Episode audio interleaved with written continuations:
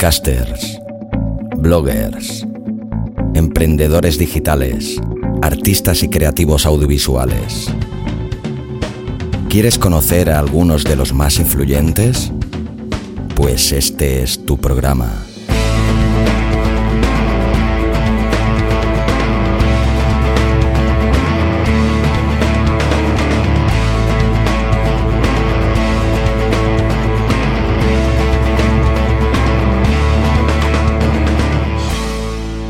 Al borde del abismo.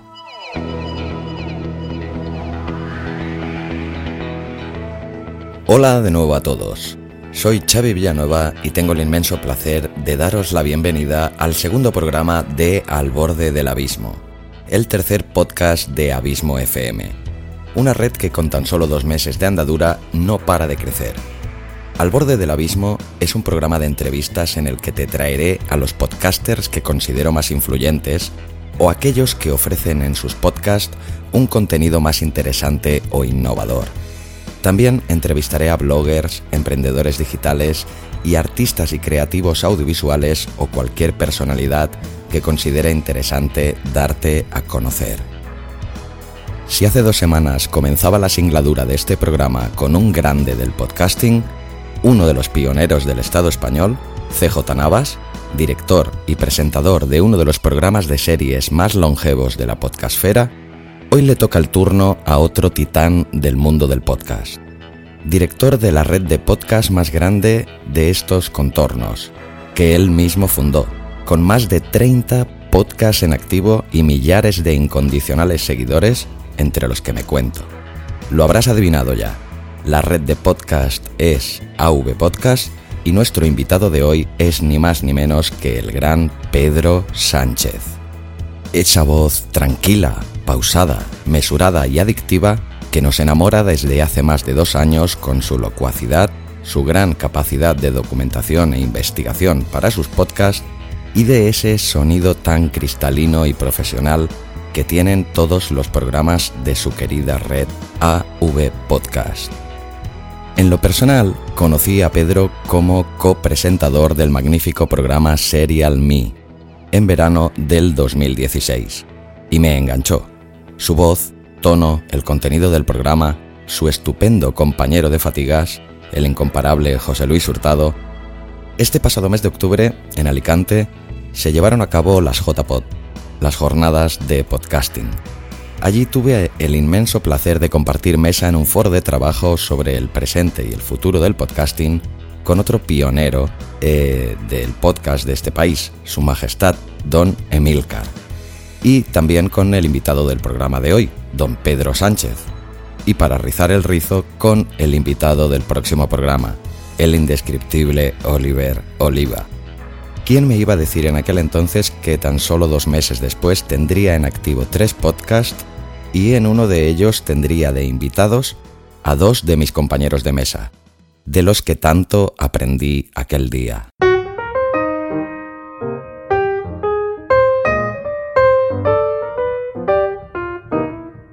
En aquella mesa de trabajo y en otra mesa un poco más tarde, con unas cervezas de por medio, pude comprobar que Pedro Sánchez es un tío sencillo, cercano y muy generoso. De primeras parece un señor muy serio, un académico de la compostura y el saber estar. A los diez minutos ves a un compañero de fatigas y si hubiera habido más tiempo estoy convencido que hubiera conocido a un buen amigo con el que charlar con un buen vino sobre la mesa y si la cosa se alarga, con un buen bacalao al pil pil.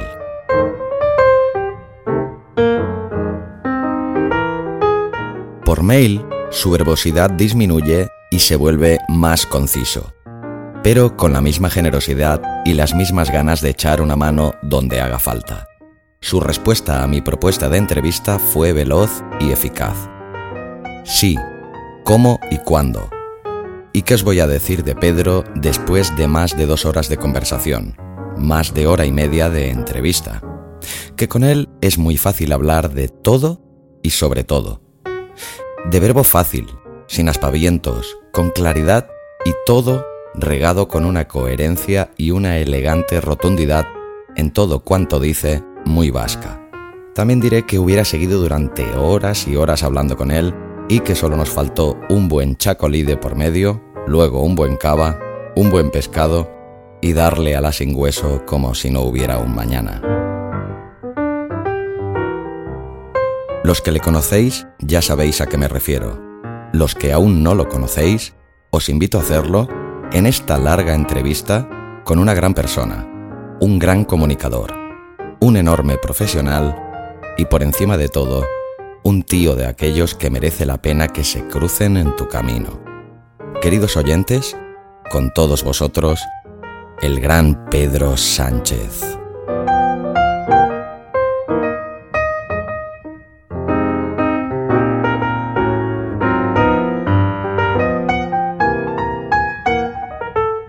Pues bueno, Pedro, eh, bienvenido al programa de entrevistas de Abismo FM.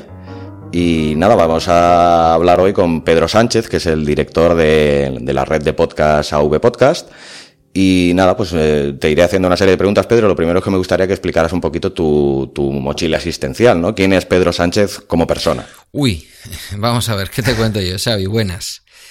Buenas y saludos a tu audiencia. Pues nada, tengo 49 años, en marzo cumpliré 50, soy trabajador social. Eh, la mayor parte de mi carrera profesional ha sido como trabajador social, aunque hice ahí un pequeño parón de, de algo menos de cuatro años para dedicarme a la política, pero en un ámbito muy, muy relacionado con mi profesión en el gobierno vasco. Y bueno, pues eh, eso, desde el año 90 en que me diplomé, después prácticamente todo lo que he hecho profesionalmente ha sido eso.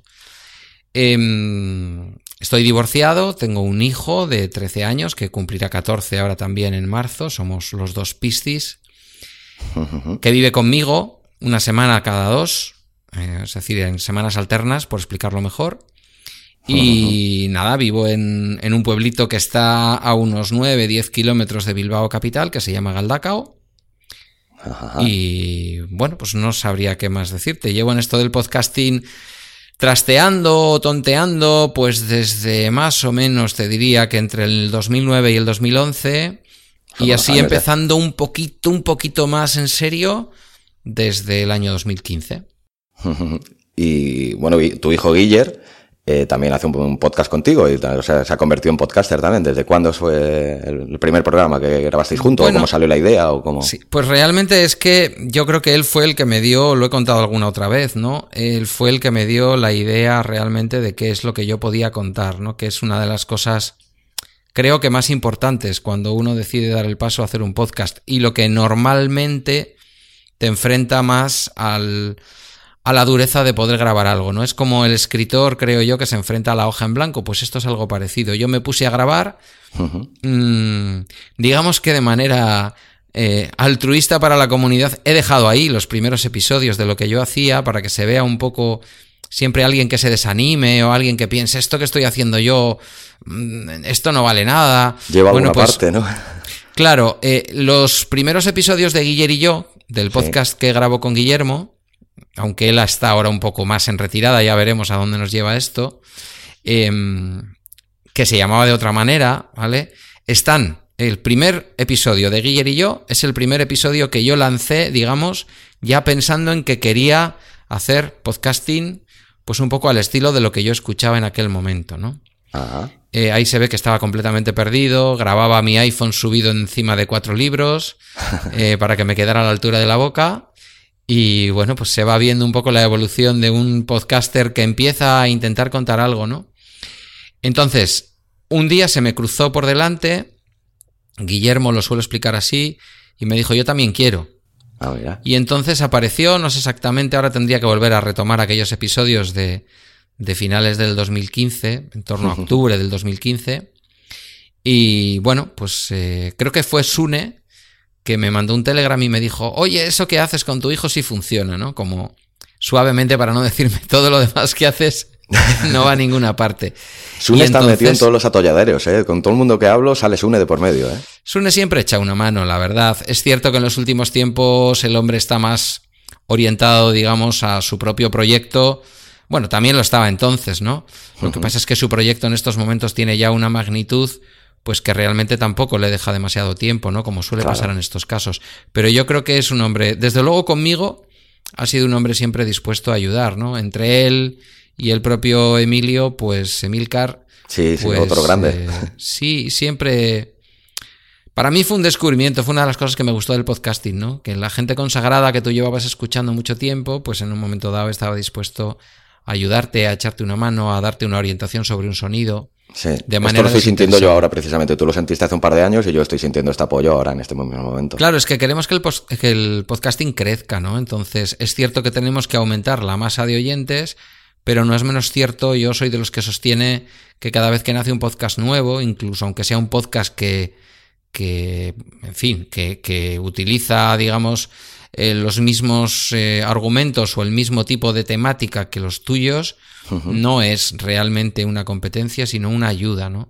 Creo que cuanto, cuantos más seamos, mayor es el ecosistema y más fácilmente alguien puede entender que el esfuerzo de bajarse una aplicación y de escuchar podcast le merece la pena, pues porque podrá escuchar muchos programas de aquello que le gusta. Pero en un mundo en el que, aparte del podcasting ajeno a este mundo, vivimos en un mundo en que la competitividad voraz es brutal. Me parece, hostia, gratificante llegar a, un, a, este, a este gremio y encontrar que, que, que, todavía sigue la esencia esta de la ayuda altruista y, y de la competitividad sana. Sí, la comunidad. Yo por eso, siempre cuando se hacen las distinciones de profesional, no profesional, amateur, para mí hay un podcasting de comunidad y hay un podcasting que no es de comunidad. Claramente hay un podcasting de comunidad al que a mí me gustaría sentir que pertenezco y bueno, pues ahí es donde yo creo que nuestro proyecto eh, de AV Podcast se siente más cómodo, ¿no? Tanto yo como el resto de compañeros y compañeras que estamos en AV Podcast porque, bueno, yo me había hecho aquí una plantilla de, preguntas, pero que evidentemente tampoco tienen por qué tener un orden y hemos llegado a un punto en el que a lo mejor quería llegar más tarde, pero ya que hablas a AV Podcast y eso, eh, AV Podcast, si no tengo mal entendido, nace de una fusión con la red que pertenece a José Luis Hurtado, H2O, ¿no? Sí. Pero antes de eh, esto, o bueno, explícanos un poco brevemente cómo es el lanzamiento de AV Podcast, que te lleva a crearlo y, el desarrollo que ha tenido en estos dos años y pico de historia. Yo empiezo con un nombre que es distinto, que es Pabellón Auricular, eh, después cuando veo que quiero realmente, bueno, que encuentro realmente lo que quiero contar, lo que hago es cambiar el nombre. A alguna gente no le gustó porque le parecía que Pabellón Auricular tenía mucha... Hombre, muy chulo el nombre. Tenía mucha poética, sí. Auricular era, como te podrás imaginar, por el asunto de escucha, pero también tenía que ver un poco con, con, el, con la aurícula ¿no? del, del corazón. Y esto es eh, en ese momento en el no recuerdo exactamente la fecha, pero unos meses después de empezar con pabellón auricular, cuando ya veo que al final esto se va a convertir en una red, que va a empezar a entrar gente de mi entorno a hacer más programas, que no solamente va a ser algo personal, pues decidimos un nombre, no sé si más impersonal, pero sí por lo menos que no estuviera tan ligado a, mi, a mi comienzo, ¿no? Y es donde empezamos con AV Podcast, que en el fondo es auricular ventricular, que viene a ser un poco lo mismo. ¿Eh? No sabía de dónde venía el nombre, mira, ya Pues mira, viene de ahí, sí, viene de ahí. Y bueno, y luego también por la sonoridad que tiene AV, pues eh, yo que sé, como una primera letra del abecedario y una de las últimas, ¿no? a Z hubiera sonado a un, a un archivador. Sí, sí. Y, nada, pues ahí estábamos. Eh, a mí me, gustaba muchísimo el podcasting que hacía José Luis en H2O. Era un fiel oyente de esto con Jobs no pasaba, de Serial Me. Mm de casi todos es un crack, programas. también. y hacéis un equipo los dos, la verdad que muy... Bueno, te agradezco que lo pienses. Realmente a mí me parece que el que tenía un estilo muy, muy, muy... No digo que yo no tuviera el mío, no, no me ocupa la falsa modestia normalmente, pero a mí me gustaba mucho el suyo, primero porque sonaba muy bien. Era un hombre que había gastado tiempo, incluso dinero, te diría, para sonar bien, para que su sonido fuera profesional. Eh, ahí estamos siempre en el debate, ¿no? De si mm, es profesional el que cobra o, tiene algún ingreso o es profesional el que hace las cosas con profesionalidad, entre comillas, ¿no? Con, con, con, buen gusto, con cuidado por las cosas. José Luis lo ha tenido siempre, tiene un cuidado extremo por, por los temas gráficos y tiene un cuidado extremo por el contenido y por, y por eh, el sonido, ¿no? La calidad de sonido. Y yo creo que, bueno, pues eh, fue como un amor a primera vista. En el momento en que él hace ya un año y un par de meses, porque fue en octubre del 16, me dice, oye Pedro, mm, no sé si fue una noche que me mandó un, un, telegram o fue muy de madrugada, él se levanta aún más temprano que yo, a las 5 puede estar perfectamente enviándote un telegram. Madre mía. Eh, sí, somos los dos bastante madrugadores. Em, bueno, yo, yo, es que yo llevo el horario inverso al vuestro. Yo soy noctámbulo porque encima todavía sigo manteniendo el trabajo en una fábrica y soy trabajo de turno de noche. También por, porque lo he buscado yo para compatibilizar horarios con mi hijo, y, pero aparte yo ya de por sí soy una persona que siempre he sido mucho más creativo por la noche que por la mañana, pero eso va con la persona, imagino. Sí, bueno, luego puede pasar que te tires hasta las 12 grabando un podcast, ¿eh? esto no quita, pero yo ya no soy capaz y de, te diría de este mes de diciembre en adelante, de una manera muy especial, me estoy despertando cinco y media y no hay manera de que yo vuelva a, a retomar el sueño. Entonces, en lugar de quedarte en la cama dando vueltas, que es realmente lo que al final luego te da un mal día, ¿no? La cabeza completamente dolor de cabeza, medio mareado. Digo, no, pues para arriba es, lo que marca el biorritmo. Entonces me mandó un mensaje a esas horas y me dijo, pues no sé si te voy a dejar de dormir o, o no te voy a dejar dormir. ¿Estarías dispuesto a que hiciéramos un proyecto juntos? Y yo, vamos, creo que tardé unas milésimas de segundo en decirle por supuesto, ¿no? Ajá. ¿Por vosotros os habéis conocido? ¿Tú eras oyente de él y algún día te pusiste en contacto con él o cómo funcionó la cosa? No, no, no. Eh, tuvimos algún contacto esporádico ya los dos como podcasters. No, ah, yo no entré en contacto con él como oyente, aunque era fiel oyente. No, no entré en contacto. De hecho, es que los dos empezamos más o menos a hacer podcasting al mismo tiempo, a finales del 2015. Por lo tanto, mi admiración hacia el podcasting que él hacía y que él hace nace, bueno, cuando yo empiezo con mi podcasting. Lo que pasa es que yo creo que él llevaba mucho más tiempo con la idea en la cabeza de hacer lo que terminó haciendo. Eh, yo estaba trasteando con cosas distintas, con algún pequeño programa de medio arquitectura y política, algún programa de algún viaje que hice. Mm, nada, nada cerrado y que además terminé borrando, ¿no? De. de mm, eh, yo lo grababa. Sí, sí, lo tenía en. No me ha salido ahora en Spreaker.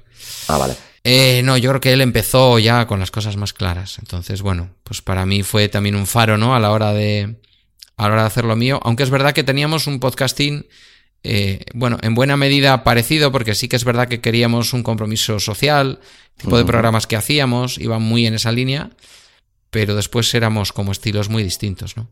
Y entonces en ese momento de la fusión, ¿cuántos podcasts teníais cada uno? Uy, pues yo creo que ya en aquel momento fusionamos algo así como 16, 18. Eso solo entre dos. ¿Cómo sois capaces de hacer tantísimo? Encima manteniendo vuestros trabajos y otra cosa, que otra cosa fuera una dedicación exclusiva. Bueno, yo tenía alguno más, pero la verdad es que en mi caso eran podcasts que tenían eh, la mayoría de ellos algo menos de audiencia, pero que además eh, yo no los hacía todos. ¿eh? Yo ah, venía ya con algunos socios que estaban haciendo programas dentro de la red. Entonces eso, quieras que no, pues a mí me ayudó.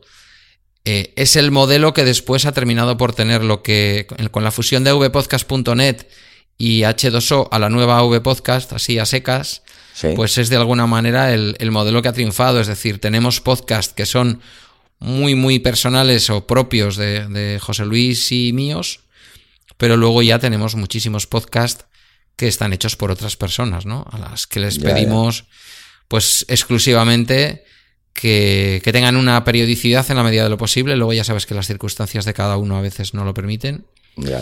Y que, bueno, que se unifiquen dentro de una imagen, vamos a decir, corporativa, que es también un poco lo que le gusta a Apple.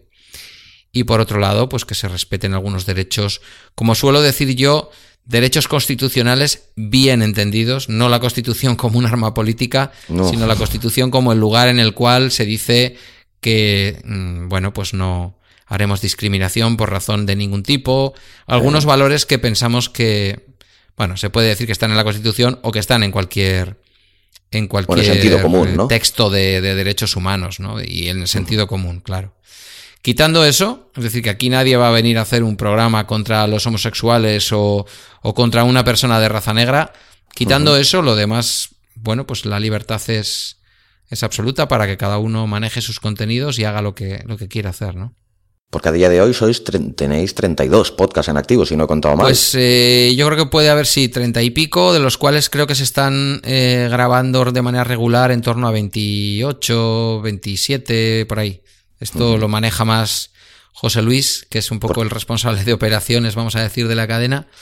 Pero sí, sí, la mayoría están en, vigor, digamos. ¿Y, Y ahora entonces, ¿con cuántos colaboradores o con cuánta gente formáis el equipo de AV Podcast? Pues más de 30 personas, diría yo, en este momento.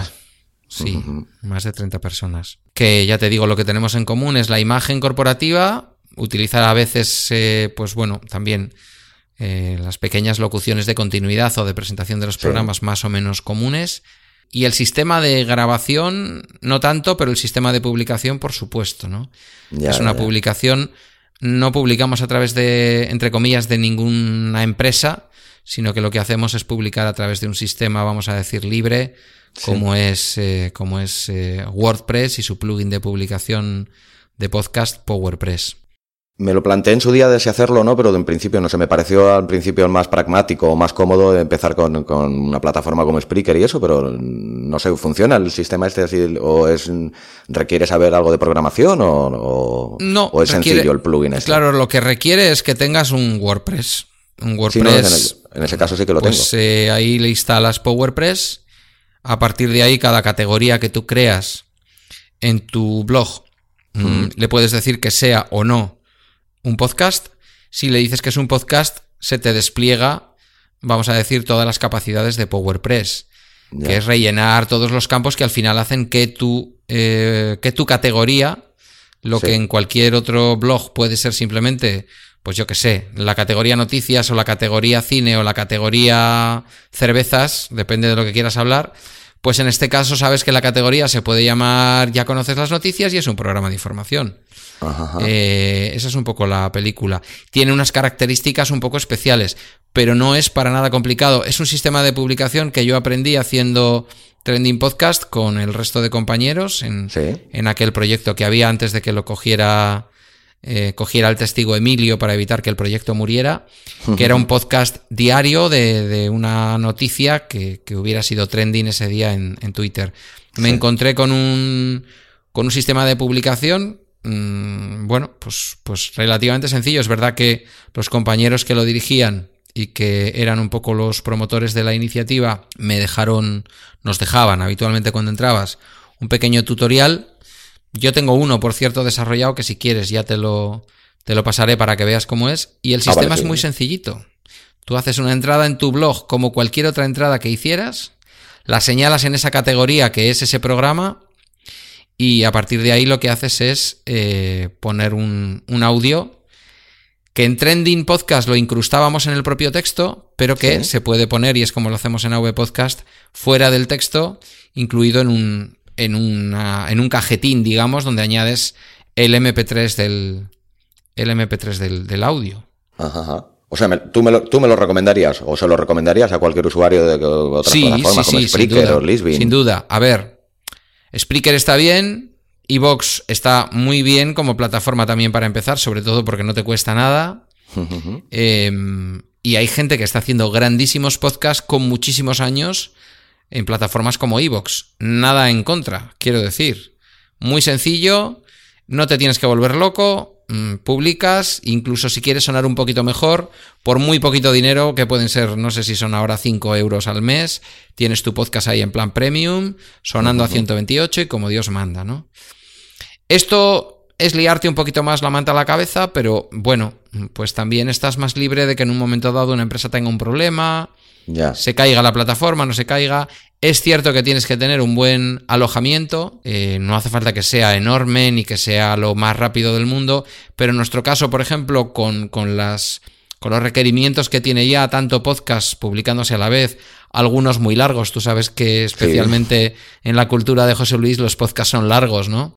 Sí, sí, la verdad que sí. Y, y con la calidad que publicamos, que es 128 pues aunque no es una calidad CD, pero es una calidad alta ya, las cosas pesan, necesitamos ahí eh, tener un buen servidor, que no se nos caiga el servidor cuando, yo qué sé, cuando José Luis, por ejemplo, publica un, un esto con Jobs no pasaba y al mismo tiempo publico yo ya conoces las noticias, el servidor sufre un montón de descargas en las primeras dos o tres horas y ahí, pues bueno, sí que es verdad que tienes que tener un cierto músculo, ¿no? Una cierta RAM en el servidor.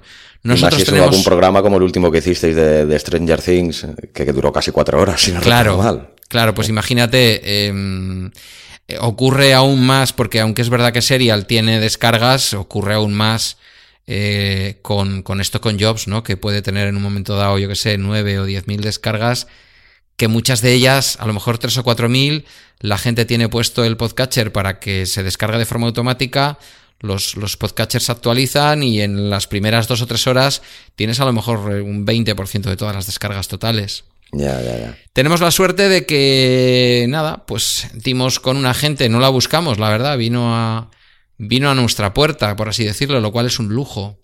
Como es la gente de Neodigit, que es una gente de aquí de, de España, una, una empresa de alojamiento española, y nos dijeron, oye, que queremos apoyar el podcasting. Ya, ya, ya. Eduardo, uno de los directivos, es, él tiene su propio podcast, es un hombre del podcasting y dijo, mm, os apoyamos. Os apoyamos es no solamente el alojamiento, vamos a decir, gratuito, sino cuáles son los requerimientos que tenéis. Y nos hicieron ahí a medida, vamos a decir, pues un, un alojamiento que nos va, que nos va estupendamente. Pero para un proyecto que está empezando, que puede ser más modesto al principio, casi cualquier alojamiento y con muy poquito espacio te sirve. ¿Eh? Hmm. Y ahora que has llegado al tema de, de las descargas o de las escuchas y esto, el, ¿qué le recomendarías a una persona que acaba de empezar y todavía no llega a la centena de descargas por programa? ¿Qué se hace para llegar a tener 9.000 descargas de un Lo programa? primero es dejar de mirar las descargas. Sí, no, no, no, no me, no me es una cosa que me obsesione tampoco, ¿eh? pero bueno, bueno, te lo planteas, ¿no? ¿Qué, qué es lo que puedo hacer? ¿En qué me equivoco? ¿O, o qué se puede hacer mejor para poder llegar a, a- a estos niveles? Mira, mis primeras experiencias de comunicación era, fueron un fanzine que yo hacía en el instituto. No sé si en el instituto sí, creo que ya. No, en el instituto no, en, en EGB, en la segunda parte de la EGB, en Ajá. octavo, yo creo, de cara a de cara al viaje de estudios. Me equivocaba con el instituto porque yo hice tanto el bachillerato como, como la segunda parte de la EGB, la hice en el mismo centro, por así decirlo. Sí. Eh, y tú dices, 95 descargas. Bueno, ya me hubiera gustado a mí que aquel fanzine lo leyeran Ya. 95 personas. ¿Cómo se consigue? Pues mira, mm, cada vez es más difícil, eso es cierto. Mm, Cuando, cuando nace OV Podcast o Pabellón Auricular o H2O, todavía creo que había mucho espacio dentro de la podcastfera. Nos estamos repartiendo una audiencia que no termina de crecer y a nosotros también nos ocurre que los primeros, mm, o sea, los primeros episodios de un podcast no siempre empiezas con mil o mil quinientas descargas. ¿eh? Eh, por lo tanto, yo no sé si tengo en este momento fórmulas realmente para, para poder decirte cómo se gana audiencia.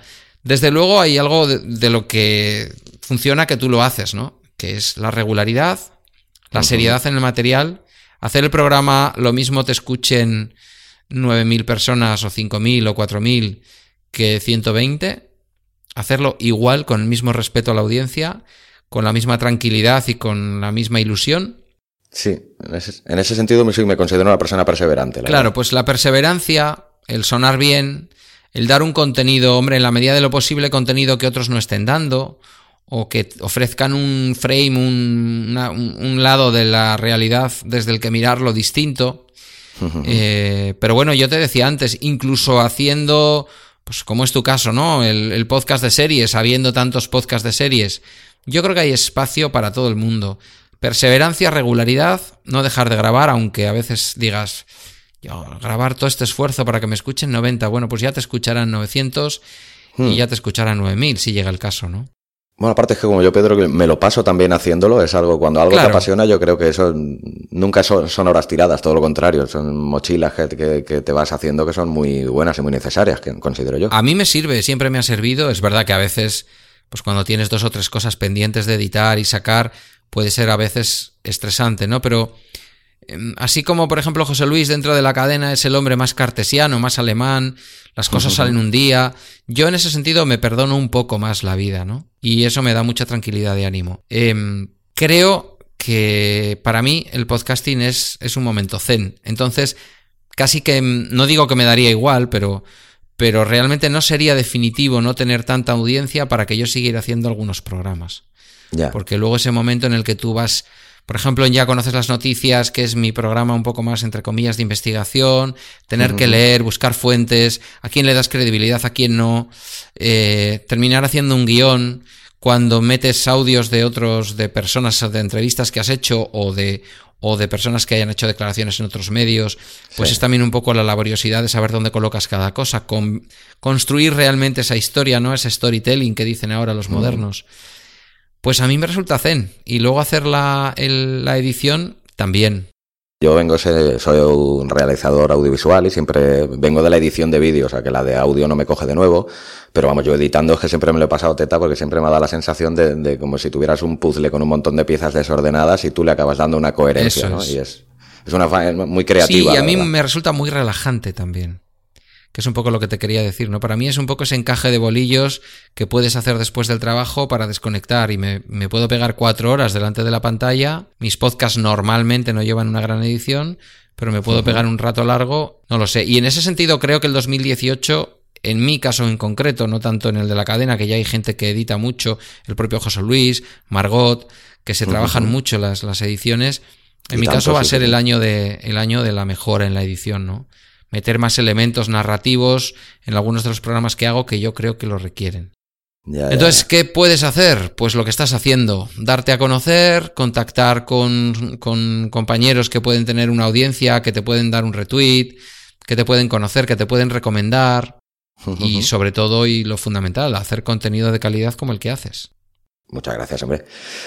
Pues luego eh, acabaremos derivando, que me imagino que como supondrías, a un tema que para los podcasters eh, he visto ya que es fundamental, eh, que es el tema de la monetización. Vosotros, por ejemplo, teniendo la red de podcast más grande y esto, esto, realmente para ganarse la vida ya sé que no da, pero vosotros, ¿cómo lo hacéis? ¿Llegáis a monetizar alguna cosa? ¿Todos los trabajadores que tenéis son colaboradores no remunerados? ¿O hay alguien que cobre? ¿O ingresáis algo por un proyecto tan grande como el vuestro? No, nuestro único ingreso es lo que no pagamos, que te lo decía antes, ¿no? Es eh, lo que lo que nos patrocina Neodigit, que básicamente es mm, ni más ni menos, que es lo más caro al fin y al cabo en el podcasting cuando ya tienes un proyecto grande, que es el alojamiento.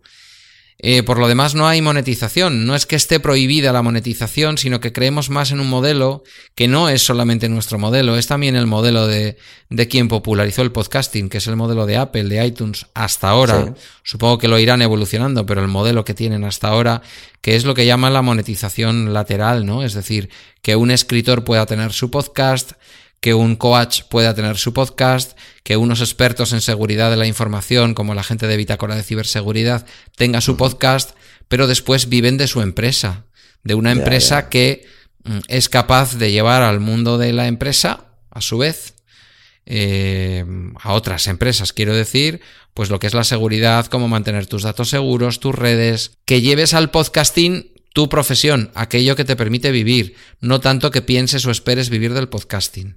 Esto no nos impide, como sabes, Xavi, eh, hacer una. hacer experimentos. Lo estamos haciendo ahora, ¿no? Estamos experimentando con Evox un sistema de patrocinio en el cual uno puede entrar en Evox, en concreto al, al programa Serial Me, hacerse patrocinador y a partir de un euro y medio al mes poder escuchar los episodios que dejamos en Evox en exclusiva para que sean escuchados por quienes pagan ese euro y medio, ¿no? Como queríamos mantener claramente nuestro proyecto fuera de la monetización, lo que hemos hecho es algo yo creo que interesante. Y precioso, si me permites la matización, me parece una, experiencia maravillosa, ahora la acabas de explicar tú, pero bueno, en un mundo tan falto de altruismo, vuestra experiencia la verdad es que es digna de mención. Bueno, yo, yo creo que salimos ganando todos. Nosotros experimentamos con la capacidad que tiene el podcasting de generar dinero, eh, sin necesidad de quedarnos ese dinero, que es algo que no nos apetece. Entonces, eh, cuando decimos que respetamos mucho a quienes quieren ganar dinero con el podcasting, la máxima demostración es que nosotros no nos negamos este tipo de experimentos.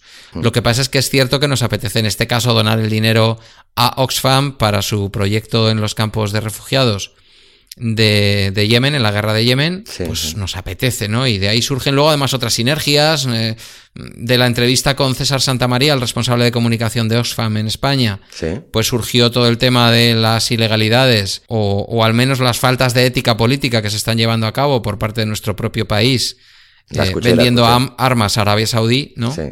Y al final es, digamos, un conjunto que se va alimentando. Eh, entramos en esto por experimentar con, el, con la monetización.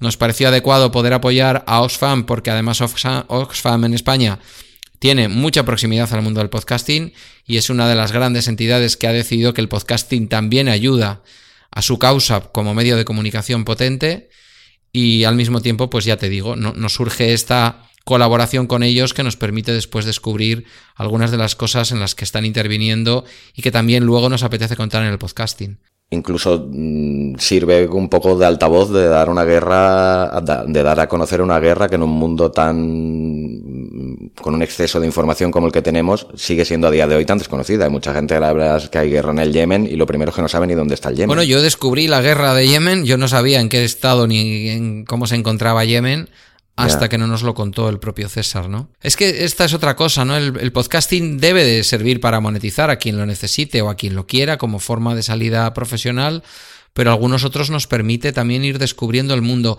Igual que lo hemos descubierto a través de los podcasts de otros, yo sigo descubriendo el mundo y no, de verdad que no es palabrería, ¿eh? Es lo que me ocurre cada mes sigo descubriendo el mundo, además del podcasting que hacen los demás, a través de mi propio podcasting. Cuando tienes que interesarte por, por qué ha pasado en Yemen, yo me acordaba más, más joven de Yemen del norte, Yemen del sur, y, dices, bueno, ¿y qué, pasó de aquello? ¿Por qué ha ocurrido esto que ocurre?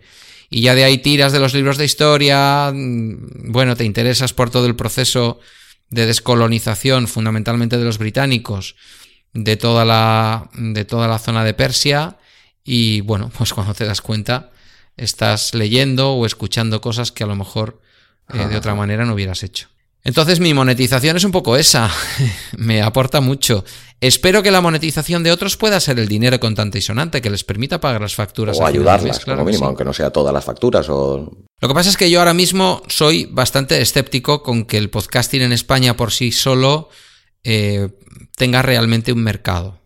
Lo puede tener para una red de revistas o para una editorial, como puede ser eh, la gente de Spain Media, ¿no? Que están con el proyecto de Spain Media Radio. Tiene un proyecto muy interesante también, ¿eh? Muy interesante, con unos podcasts muy chulos. Lo puede ser en ese sentido. Ahora bien, eh, quiero vivir de mi programa y voy a tener un montón de anuncios y voy a vivir de ello. No es fácil. Algunos es posible que lo vayan a conseguir, que lo estén consiguiendo. La propia Evox con este experimento que está haciendo con alguno de los podcasts grandes, ¿no? Pues del estilo de, eh, bueno, como puede pasarle a Histocast o como puede pasarle a la órbita de Endor, son podcasts con muchísimos miles de oyentes. Bueno, cabe la posibilidad de que a través de estos patrocinios o de alguna otra manera estemos hablando ya de cantidades importantes, de miles de euros. Pues cabe la posibilidad. Yo no creo que esto esté hoy al alcance de, demasiado, de demasiada gente. Ya, y dentro del podcasting en general sí que hay como una especie de subdivisión o ¿no? otra tribu dentro del podcasting que son los marketing, los marketineros, ¿no? La gente de marketing. Que esta gente sí que, bueno, no sé si realmente acaban monetizando o no. Lo único que sí que, al menos yo he oído de muchos de ellos, que me parece que es muy honesto y muy sincero, que el podcast en sí no es la herramienta para, no es eh, algo que te vaya a, dar dinero de por sí, sino es la herramienta para ayudarte a darte a conocer y de conseguir dinero por otras partes, ¿no? Es marca personal y monetización lateral, que es un poco lo que yo te estaba diciendo, ¿no? Es decir, se dan a conocer y bueno, pues lateralmente, pues si les llegan clientes a sus empresas de marketing o a sus cursos de formación, como le pasa a Joan Boluda, pues evidentemente monetizas en la medida en que es una monetización eh, que te permite vender tu imagen, tu, tu, marca, ¿no? Pero insisto, no deja de ser una monetización lateral, ni mejor ni peor que la otra. Yo creo que es más posible que la otra. Ya, ya, ya. Y creo que además que los gurús del podcasting en este sentido, como puede ser Apple, Apple Podcast, tiene claro que hoy por hoy esa es una forma más realista que la otra. Pero supongo que la otra también vendrá. Está viniendo el, eh, la propia Evox está apostando por ella y yo creo que van a conseguir cosas, las están consiguiendo. Y si no veo otra de las iniciativas también que hay muchos, el, el, tema de los infoproductos, que no sé si vosotros habéis entrado en este tema o pensáis entrar o... No, nosotros por ahora no, no estamos pensando en nada de ese estilo, ya te digo. En nuestro caso estamos pensando en ser felices haciendo podcast. Me parece algo tan encomiable, ¿eh? Bueno, no lo hacemos realmente para que sea una cosa como para que nadie nos admire, ¿no? Sino que realmente es lo que necesitamos. Tanto José Luis como yo somos funcionarios. En la red hay gente que tiene sus propias empresas. Incluso hay alguna persona que ha estado o está desempleada. Bueno, si llegara dinero para alguien porque viene y me dicen, oye Pedro, que yo tengo un anunciante para mi podcast. Pues mira, bienvenido. Este, esta actitud de no monetizar de forma directa por parte de José Luis y por mi parte es algo nuestra, personal, que no le vamos a imponer a nadie más en la red, ni le vamos a pedir ningún peaje, ¿no? Sino que, bueno, pues si alguien, si alguien consigue realmente anunciantes y los tiene y los, pues que los utilice, claro que sí. Pues hace un momentito has dicho una frase que yo casi serviría eh, si yo realmente fuera periodista como para hacer el titular de la entrevista, que has dicho el podcasting es una buena manera de conocer el mundo pues ya que es una manera tan buena y yo coincido de, conocer el mundo, recomiéndanos dos o tres podcasts de los que tú escuches que te han ayudado a conocer el mundo. Uy, a ver, déjame un momento que coge el teléfono. sí, no, hombre. O de aquellos que consideres imprescindibles, o de aquellos que desde que has eh, llegado como oyente al podcasting dices, bueno, este, esta persona, este podcast en concreto no me lo pierdo nunca, siempre que sale estoy pendiente de él. Yo he sido muy feliz escuchando los, los podcasts de H2O, que ahora no te voy a recomendar porque ya son como aquel que dice podcast de la casa. A mí en este momento, y le conocimos también, nos conocimos todos en, en ese mismo día, ¿no? En, en las JPod, me gusta mucho la energía. No es que me aporte un conocimiento del mundo, que también a veces cuenta cosas, ¿no? De estas noticias un poco raras que pasan por la vida. Creo que sé quién me vas a decir. Sí, Oliver, Oliver Oliva. Buenos días, mundo, ¿no? mañana, mañana lo entrevisto a él, Pedro. Sí, me, aporta sobre todo conocimiento de su comunidad de vecinos. Sí, sí, sí, sí. Es, eh, en fin, bueno, de su comunidad, entre comillas, de vecinos que en realidad es su energía, ¿no? Y su manera maravillosa de, ver el mundo. A mí me encanta. Yo creo que es, un rara avis ahora mismo, ¿no? Oliver en este mundo del podcasting. No, hay, no hay algo que sea así similar a lo que él intenta hacer, me da la sensación a mí. Pues mira, sería como si fuera un vendedor de estos de marketing, lo digo en el buen sentido, pero lo que vende es felicidad y esto me encanta. Por eso. Es, una cosa que me encanta. Escucho, mira, lo que tengo ahora mismo, por ejemplo, que esta mañana los he acabado todos, que tenía algunos eh, antiguos, escucho un paseo por Shanghái, por ejemplo. Además de los de mi red, ¿eh? quiero decir que a mí ahora el tiempo mm, no me da para mucho porque yo los de la red los escucho todos. Paseo por Shanghái es de Milcar, ¿no? Un paseo por Shanghái lo hace Mark Milian desde, desde mm, Shanghái, claro, desde Shanghai, como diría él. Es de Milcar FM. Bueno, hoy es que ha acabado muchos de estos de, de gente que está por el mundo, ¿no? Un minuto en Nueva York, de Deco, que es un hombre, un español que vive en Nueva York y, cuenta muchísimo. Para mí es un podcast que sale de la arquitectura y llega a, a todo lo demás, ¿no? Habla mucho de aspectos que tienen que ver con la arquitectura de Nueva York. Me encanta porque Nueva York es una de mis grandes ciudades de, mi corazón. ¿Has estado? He estado, sí, tuve la suerte de estar y la mala suerte de que no he vuelto. No he vuelto realmente porque no he querido, porque, porque no me ha cuadrado, porque a mí los aviones me gustan lo justo, por muchas cosas. Escucho mucho Swiss Spain también, por supuesto, promo podcast. Un podcast maravilloso que además tiene el patrocinio de la Cátedra de Divulgación Científica de la Universidad del País Vasco, es Catástrofe Ultravioleta. Ostras, me gusta el nombre también. Bueno, pues escúchatelo desde el episodio 1. Vale, vale, vale. Es, es, un, es para mí probablemente uno de los grandes podcasts en, castellano. Es un storytelling que muchas veces cuenta historias bueno, escúchatelo, te lo tienes que escuchar. No, me los estoy apuntando todos y evidentemente luego los pondré en las notas del programa también para que cualquiera que quiera llegar a ellos pueda, pero me parecen muy buenas recomendaciones. A estos de los de viajes y los, los, he visto todos y eso, pero todavía no he llegado a entrar y mira, pues me parece que tu recomendación me va a hacer ya de, entrar de cabeza. Pues mira, otro magnífico es Radioambulante, que quizás te suene. No, pues este no. Este es pues este es un podcast también que tienes que escuchar. Ah, no, sí, me parece que Aquí estamos hablando ya de mucho nivel. ¿Puede ser ¿eh? que hablarais en, Cena para Tres con, con Emilcar hace un par de programas? Sí, sí, salió, salió Radio Ambulante. Vale, vale, vale. Pues. Estos trabajan ahora para la radio pública eh, estadounidense, para la NPR, para la NPR. Pero bueno, vienen de estar, vamos a decir, independientes, con algún acuerdo de colaboración con el New York Times. Eh, son periodistas latinoamericanos, algunos operan desde Estados Unidos y algunos otros operan desde, desde los países de América del Norte y América del Sur, digamos, de, lengua castellana. Y, bueno, hemos hablado mucho, no, no quiero repetirme tampoco porque dirá Mespaznar que, que no le dejamos ya en paz, pero me gusta mucho todo lo que es el, lo que es el magazine por momentos, que es un experimento muy chulo de Mespaznar. Este solo, solo escucho un programa, pero estoy pendiente de seguir con él, sí. Este año ha sido como el gran pelotazo, ¿no? Su, su crónica en negro, pero bueno, a él le gusta que se escuche en su formato magazine. Entonces, si buscas magazine con Z por momentos, ahí está todo lo que él suelta cada mes, que es siempre un crónica en negro y luego episodios de algunos de sus programas y otros esperan al mes siguiente. Que de este hablasteis el otro día también en Cena para Tres. Eh, sí, hablamos de. Hablamos concretamente de, de Crónica en Negro, pero bueno, tiene programas de series por momentos, cine por momentos. Que de hecho, de, de este programa de Cena para Tres, a, a ver si algún día nos une la amistad y nos podemos ver en algún momento y me haces este bacalao al pilpil del que hablaste que a mí se me deshacía la boca, la verdad. El bacalao al pilpil es espectacular. Lo probé luego en el lunch de Navidad en formato pincho. Ah, mira. eh, con, un, con un hongo encima y estaba, bueno, me pilló. Es que claro, grabamos un jueves y yo tuve el lunch el viernes y no había hecho. De- hay que decirle a los oyentes que yo el bacalao no lo había preparado de verdad. Pues a mí se me hizo la boca agua igual, la verdad. ¿eh? Sí, sí, sí. Pues yo al día siguiente tenía la boca como tú y lo que hice fue ponerme hincho a, a pinchos de Y bacalao. te fuiste a que te emulsionaran por allí el bacalao a su pilpil. ¿no? Eso es, eso es. Me dieron la emulsión, la emulsión hecha. Bueno, En- por lo general, como ves, me gustan los podcasts que me hacen descubrir el mundo. Me pasa lo mismo con, con Australiando también, de, de Gabriel Viso, que, que graba su podcast desde Australia.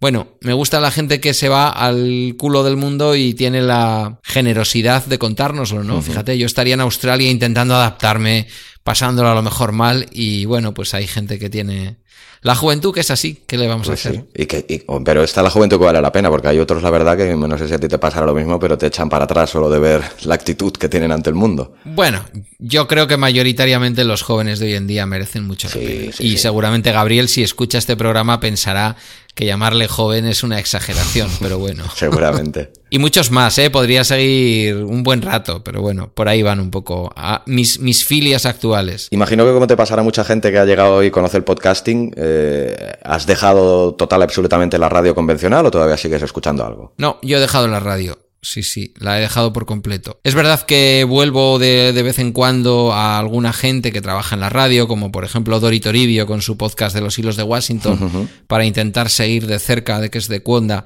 para intentar seguir de cerca qué está pasando en Washington. Me gusta cómo lo cuenta, Sí. pero mm, de alguna manera rechazo ya el formato. Eh, me parece que hay grandes periodistas y gente haciendo grandes cosas, ¿no? Nosotros tenemos una compañera en la red como es Margot Martín, Sí. que es periodista de Onda Madrid y, que, y que cuenta deportes en Onda Madrid, ¿no? Incluso hace el recuento con, con entre comillas, los gazapos de, de Onda Madrid. Y se llevó este año el premio en las JPOD, ¿no? Se llevó el premio a la mejor podcaster femenina. Sí, sí, sí. Bien merecido. Tanto. Es verdad que, sabes, yo soy un, un eh, refugiado político de la cadena Ser. Me gusta la expresión también. Yo escuchaba mucho la cadena Ser y era muy del grupo Prisa, ¿no? Que, que muchas veces la gente me escuchará echar sapos por la boca de Prisa, de Podium y tal. Eh, pero un día me caí del caballo y aun habiendo tenido acciones que todavía tengo, lo que pasa es que para el valor que tienen es como si no las tuviera, Sí. eh, me di cuenta que la mayor parte de los grandes grupos de comunicación que nos vendieron la falacia de que tenían que ser grandes para poder ser independientes, Sí. y mira que lo digo a sabiendas de que es lo mismo que digo yo de AV Podcast, pero nos vendieron esa falacia y bueno, hubo un momento cuando el país entró en toda la guerra del fútbol Sí. y yo me di cuenta que no informaban de una manera Objetiva. de acuerdo a su propio código y de, por- y de acuerdo a su propio libro de estilo, que yo lo he tenido siempre Sí. en casa, eh, la edición de su libro de estilo, pues entonces me di cuenta que, que se había acabado mi luna de miel.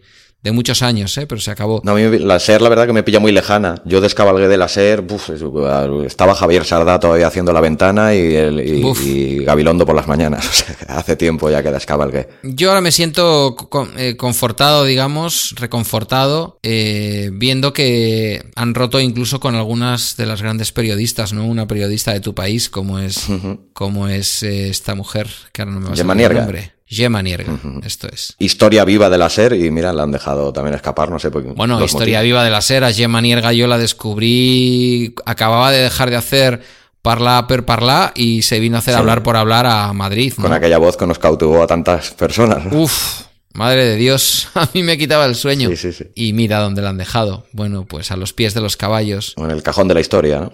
Sí, lo que pasa es que es una mujer, es una luchadora y una gran comunicadora y hará lo que le dé la gana. Ese tipo de personas me encantaría que hicieran su propio podcast. Sin Dios ni amo. Para esta última campaña electoral creo que ha hecho un programa para una cadena privada, la el WIT TV, eh, 8TV. Ah. Si no estoy mal informado, porque yo la tele la veo poquísimo, pero creo que sí que había... Pero para Cataluña, Sí. algún programa quizás en catalán para el mercado catalán, digamos. Sí, bueno, es la cadena del, del Grupo Godó, de la, de la Vanguardia. Ah, sí, vale. Tiene la vale, cadena sí, de televisión que es WIT TV. Y creo que, que- que había oído por el- en RACU, en la, en la radio también, que, que sí que iba a hacer un programa especial de, de entrevistas a los, a los candidatos, la Jim Manierga. Eh, sí, eso es, eso, eso sí, que estaba de, colador- de colaboradora de RAC 1. Sí, sí, sí, Yo sí. No, lo, no lo voy a saber decir en catalán.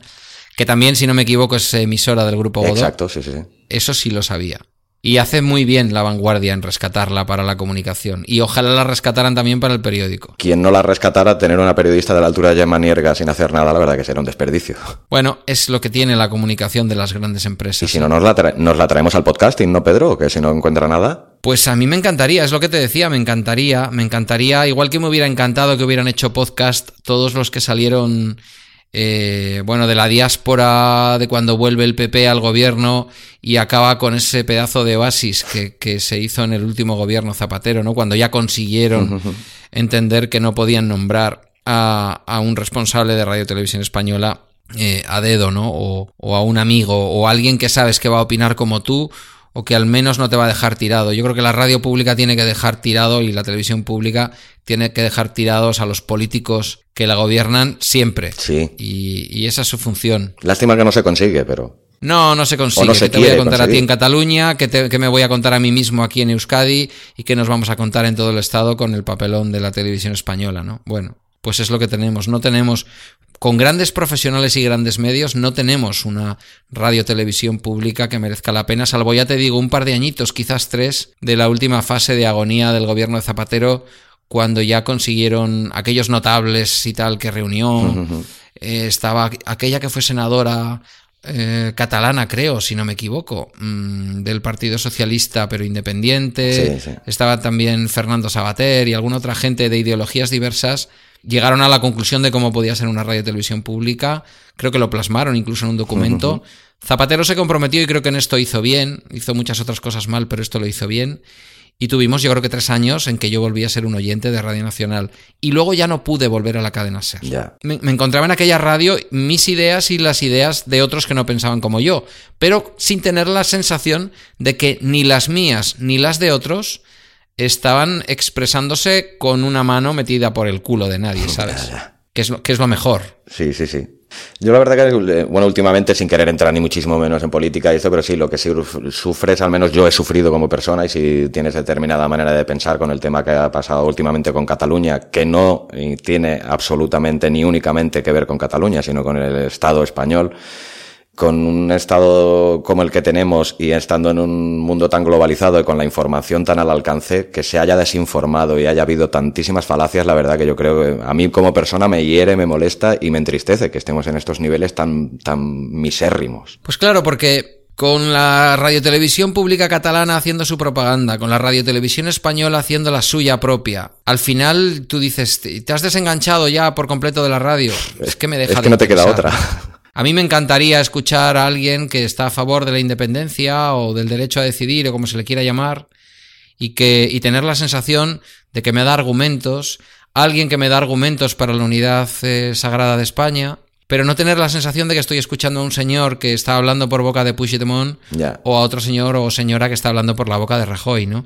Porque además sistemáticamente en todos los programas a los que van de tertulias y de todo lo demás siempre opinan en el mismo sentido y digo, nunca vas a ser crítico ni con lo que tú mismo piensas, nunca lo vas a ser. Aparte es que una tertulia que no es plural, una tertulia con una única mirada de una cosa no es una tertulia, es un... Pero sí, pero a veces se dan las falacias de las tertulias plurales, que son las tertulias en donde van todos a repetir sus lemas, también. Y que eh, yo, eh, en fin, no veo apenas la Y que televisión. acaba con la paciencia de cualquiera, porque si no te acaban diciendo nada más que lo que marca su programa. Claro. Las tertulias estas que las estuve viendo durante un tiempo, en la sexta, por la noche, no sé si eran los viernes o los sábados. Sí, sí. Eh, creo que los sábados. De un periodista que nació de aquí, de, de- de la. Primero de una radio local de aquí, de, de Bilbao, de Radio Nervión, y luego de una televisión, Telebilbao, que luego dio el salto a la ETV y que finalmente ha dado el, salto a la sexta, que es eh, Iñaki López, ¿no? Ah, va. Este hombre, mm, bueno, pues ahí presenta su programa y al final te das cuenta que se ha terminado convirtiendo en un espectáculo en el que sabes que el director del OK Diario va a decir la típica cosa que esperas de un ultraderechista o de un liberal a ultranza o de lo que sea en cada momento. El otro va a hablar en contra de Cataluña, el otro a favor, el otro va a hablar de, bueno, de Cataluña o de la idea, por ser más riguroso, de la idea de independencia catalana. Está todo tan pautado que no. ¿Sabes lo que va a decir cada uno? Claro, entonces digo, ¿cuál es el interés? ¿Escuchar a todos estos hablar? Cuando no, ya sustituyen directamente a periodistas por políticos. Exacto. ¿Qué digo? Esto es lo peor de lo ¿qué peor. le importa? Que vayan a hablar al Parlamento y que dejen los espacios de opinión para los para los periodistas y a poder ser periodistas a los que no quiera nadie. Por ejemplo. Esos a los que no nadie deja hablar en ningún sitio porque nunca han estado en ningún pesebre. Pero no es fácil. No. No es fácil. Porque aquí hay que poner anuncios y entonces, pues decir cosas moderadas, que dan lo mismo para un lado que para el otro, que hablan bien de la idea de Cataluña, de una idea y de otra, ven los pros y los contras de todo. Estas ideas un poco expresadas de manera, vamos a decir, plural, pero también eh, sosegada y sin ningún tipo de, de, apego definitivo por ninguna de las ideas, esto no vende. Esto, bueno, y no ha vendido ni en las elecciones. Bueno, es que la gente yo creo que ya está cansada y, y quien no lo esté, la verdad que no lo entiendo, porque la saturación es tal. Sí, pero quiero decir que incluso cuando se le pregunta a la gente, en un momento ya de tanta de tanto extremo, pues al final la gente dice, mira, o voto a este extremo o voto al otro extremo. Y entonces quedan los pobres desgraciadillos que han estado en medio como diciendo, va, intentemos arreglarlo, igual podemos pensar en una cosa. Hmm. Ah, no te voto, no me interesa. Claro, es que se ha polarizado mucho la cosa. Bueno, de claro. hecho por eso está la señorita Rimadas donde está. Claro, esto es así. Esto es así sí. y, y, bueno, en fin. Bueno, pero yo creo que de política ya hemos echado un vistazo hasta excesivo. Mm, No sé, creo que teniendo ambos un programa de series, me gustaría que me habláramos un poquito sobre el tema de las series y así por empezar un poquito, ¿qué te parecería un resumen de cómo ha sido el año 2017 en el universo seriéfilo? ¿Te has llevado alguna grata sorpresa? Yo me he llevado algunas muy gratas y me parece que en alguna coincidimos. ¿Qué te ha parecido este año 2017 en el, con respecto a las series? Para mí, pero quizás porque tampoco he sido un seriéfilo que haga podcast de, series desde el principio. A, a, mí me suma, me suma José Luis allá como por el mes de junio, diría yo, para hablar de, Big Little Lies. Um, y al final me termino quedando en, en Serial Me mmm, quizás por esto y porque mi mirada ha dejado de ser la mirada de un simple eh, telespectador de series para intentar convertirme, no lo soy, y mucho menos con, con, Jesús y con José Luis a mi lado, solo soy la voz de, de, un espectador normal, ¿no? Pero tienes que tener también una mirada un poco más de, de análisis, sí. quizás porque he empezado a tomar mis apuntes a la hora de ver las series, pues sin ninguna duda el 17 para mí ha sido el gran año, ¿no? De, de, las series. Creo que ha habido grandes años antes, pero en particular este a mí me ha parecido uno de los grandes años de series, mm, sin duda. ¿Y cuál pondrías, por ejemplo, yo no sé, una que te haya sorprendido mucho o la que más te ha gustado este año 2017? Eh, yo he disfrutado especialmente la segunda temporada de Leftovers. Eh, para mí ha sido una serie que me ha llegado adentro, que ha hablado del amor, que me ha hablado de la pérdida, y que me ha hablado de muchas cosas que a lo largo de mi vida han sido parte fundamental de mi psicología y de mi manera de entender el mundo, de sufrirlo, de enfrentarlo. Eh, sin ninguna duda, yo para mí este año es el año en que acabó eh, Leftovers. A ver, entonces habla de la segunda o de la tercera. ¿Las has visto las tres ya? Eh, perdona, de la tercera, sí. sí, sí, sí, sí, de la tercera. Me encanta que me digas esta porque para mí, sin ningún tipo de duda, ha sido la mejor serie del año. Para mí. Yo lo tengo claro. En cambio, es una serie que hablo con mucha gente, incluso amigos y mis hermanos, que son seriéfilos, y es una serie que cuesta, ¿eh? Porque realmente es una serie muy profunda y no asequible tampoco a cualquier público. No sé si estarás de acuerdo. Sí, es una serie que es difícil verla si no adoptas, digamos, el, el ángulo emocional del, del autor y, y, de la interpretación de todos, los, de todos los intérpretes y de la propia historia, ¿no? Te tienes que dejar llevar un poco por ella, ¿no? Sí. Hacer un salto de fe, eh, ¿no?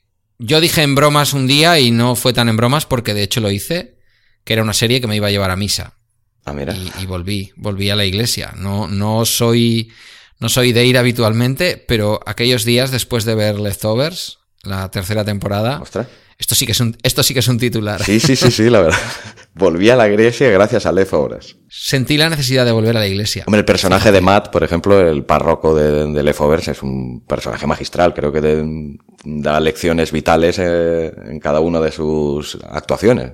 Sí, pero es la serie en su conjunto, ¿eh? Mm, es esa mm, trascendencia, ¿no? De la que habla, porque en el fondo no deja de ser un simbolismo sobre cómo afrontamos los seres humanos los grandes momentos de nuestra vida, que son los momentos de encuentro, los momentos de nacimiento y de amor, y los momentos de pérdida y desamor y muerte, ¿no? Que son, digamos, los, los la gran división en que yo, en que yo, mm, bueno, pues ubicaría la vida los momentos de restar y los momentos de sumar. Aparte es que yo creo que expresa con mayúsculas lo que es la sensación de desconcierto en el ser humano, ¿no? Y aquí la plasma porque ha desaparecido un 2% de la población mundial, como podía ser cualquier otra cosa, y las reacciones a veces absurdas, a veces coherentes, a veces incoherentes de que podemos llegar a tener las, las personas, ¿no? Y no siempre somos comprendidos por los demás como lo asimilamos, pues es normal también que la serie pueda generar esa controversia, ¿no? De, de la incomprensión humana ante, ante lo que no conocemos o lo que nos asusta o lo que nos los miedos internos. Sí. Y yo creo que The Leftovers apela a esa parte del alma humana, ¿no? Bueno, a esa parte del ser humano, que es el alma, ¿no? A esa parte en, el, en la cual te comunican un día, pues, que un ser querido ha fallecido en un accidente y empiezas por culparte por no haberle dicho lo que querías haberle dicho, o tu padre fallece de pronto, mm. ¿no? Y yo que he tenido un par de sustos a lo largo de mi vida con mi padre, el último de ellos este año, Ostras. Mm, que dices, mm, yo no estoy diciéndole a mi padre todo lo que me gustaría decirle.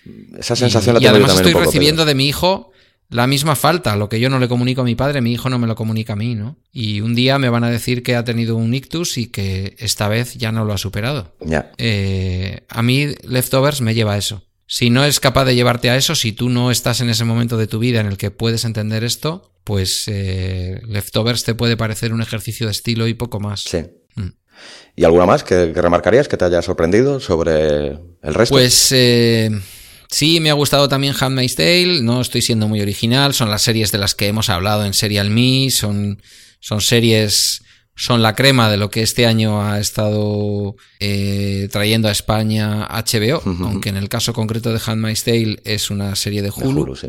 Pero sí también otra de las gratas sorpresas del año, la verdad que es una, serie... Sí, sí, sin duda. Mm, dolorosa de ver eh, también, ¿eh? Es muy dolorosa de ver. Incluso que nosotros que somos de aquellos hombres que se les puede llamar 2.0, con, un, con una introspección capaz de, no entrar en el cavernicolismo de otras personas y eso, yo me planteaba solo la idea, si yo como hombre, como hombre me hizo sufrir tanto la serie, para una mujer es una serie muy dura de ver esta serie. ¿eh? Habla de unas la cosas... La serie es dura de ver para cualquiera, ¿no? Porque a las mujeres sin duda alguna yo creo que apela... Claro, estamos hablando de una serie que como tú ya has explicado en alguno de tus programas, es una distopía, pero es una de las distopías que dan miedo, ¿no? Las que dan mucho, mucho miedo. Que son las distopías que aunque nos hablan de una situación terrible futura, eh, algunos de sus rasgos ya se ven en el presente. Y muchos se han visto en el pasado. También. Entonces, mm, pero el pasado es como que lo podemos superar, ¿no? Que se ha, que ha existido la esclavitud, que ha existido eh, y existe, pero bueno, ha existido de una manera aún más exagerada y, brutal. El patriarcado lo sabemos, pero tenemos como la esperanza de que vivimos en un presente mejor. Pero claro, cuando vemos una distopía como esta, en el que las mujeres son tratadas poco menos que como animales eh, para parir, en medio de un, en medio de un régimen que guarda bastantes paralelismos con, con, el régimen nazi, ¿no? Sí. Ayer lo hablaba en, en el segundo episodio de Prime Time lo hablaba con José Luis cuando mencionábamos la serie V, hemos hecho un recorrido sobre... ¿Ya lo habéis grabado el segundo de Primetime? Eh, no se ha publicado ah, vale, todavía. No, porque te iba a preguntar luego, pero... Sí, va a, ser, va a ser sobre las series, vamos a decir, de nuestra infancia. Analizamos fundamentalmente los, los 80 y algo de los 70. Ah, mira qué bien. Y, sale V, ¿no? Y una de las cosas que, que nos trae V es eh, lo difícil que era de ver aquella serie al principio y el miedo que daba no por el hecho de que fueran reptilianos venidos del espacio, sino porque aquello parecía pues la etapa de, los campos de concentración nazis, ¿no? En el caso de Handmaid's Tale ocurre un poco lo mismo. Lo que más miedo da no es pensar en toda la distopía completa, sino en aquellos trocitos, en aquellas partes de la distopía que ya estamos viendo, ¿no? En, un, en un Estados Unidos en donde un gobierno ha pasado a ser mm, de democrático, o al menos de, democracia tal y como la conocen en Estados Unidos, a un, a un gobierno totalitario. Pues sí. Eh, en donde se defiende el patriotismo y en donde, bueno, pues eh, después de haber estado negando el, el cambio climático se encuentran con que el país se está yendo a la mierda pues porque la naturaleza se está yendo a la mierda y quienes terminan pagando esto son las mujeres. Y con un presidente Trump que ha dicho algunas frases de la, sobre las mujeres que podrían salir perfectamente en Handmaid's Tale y ser súper creíbles. Podrían incluso superar lo que ocurre en Handmaid's Tale.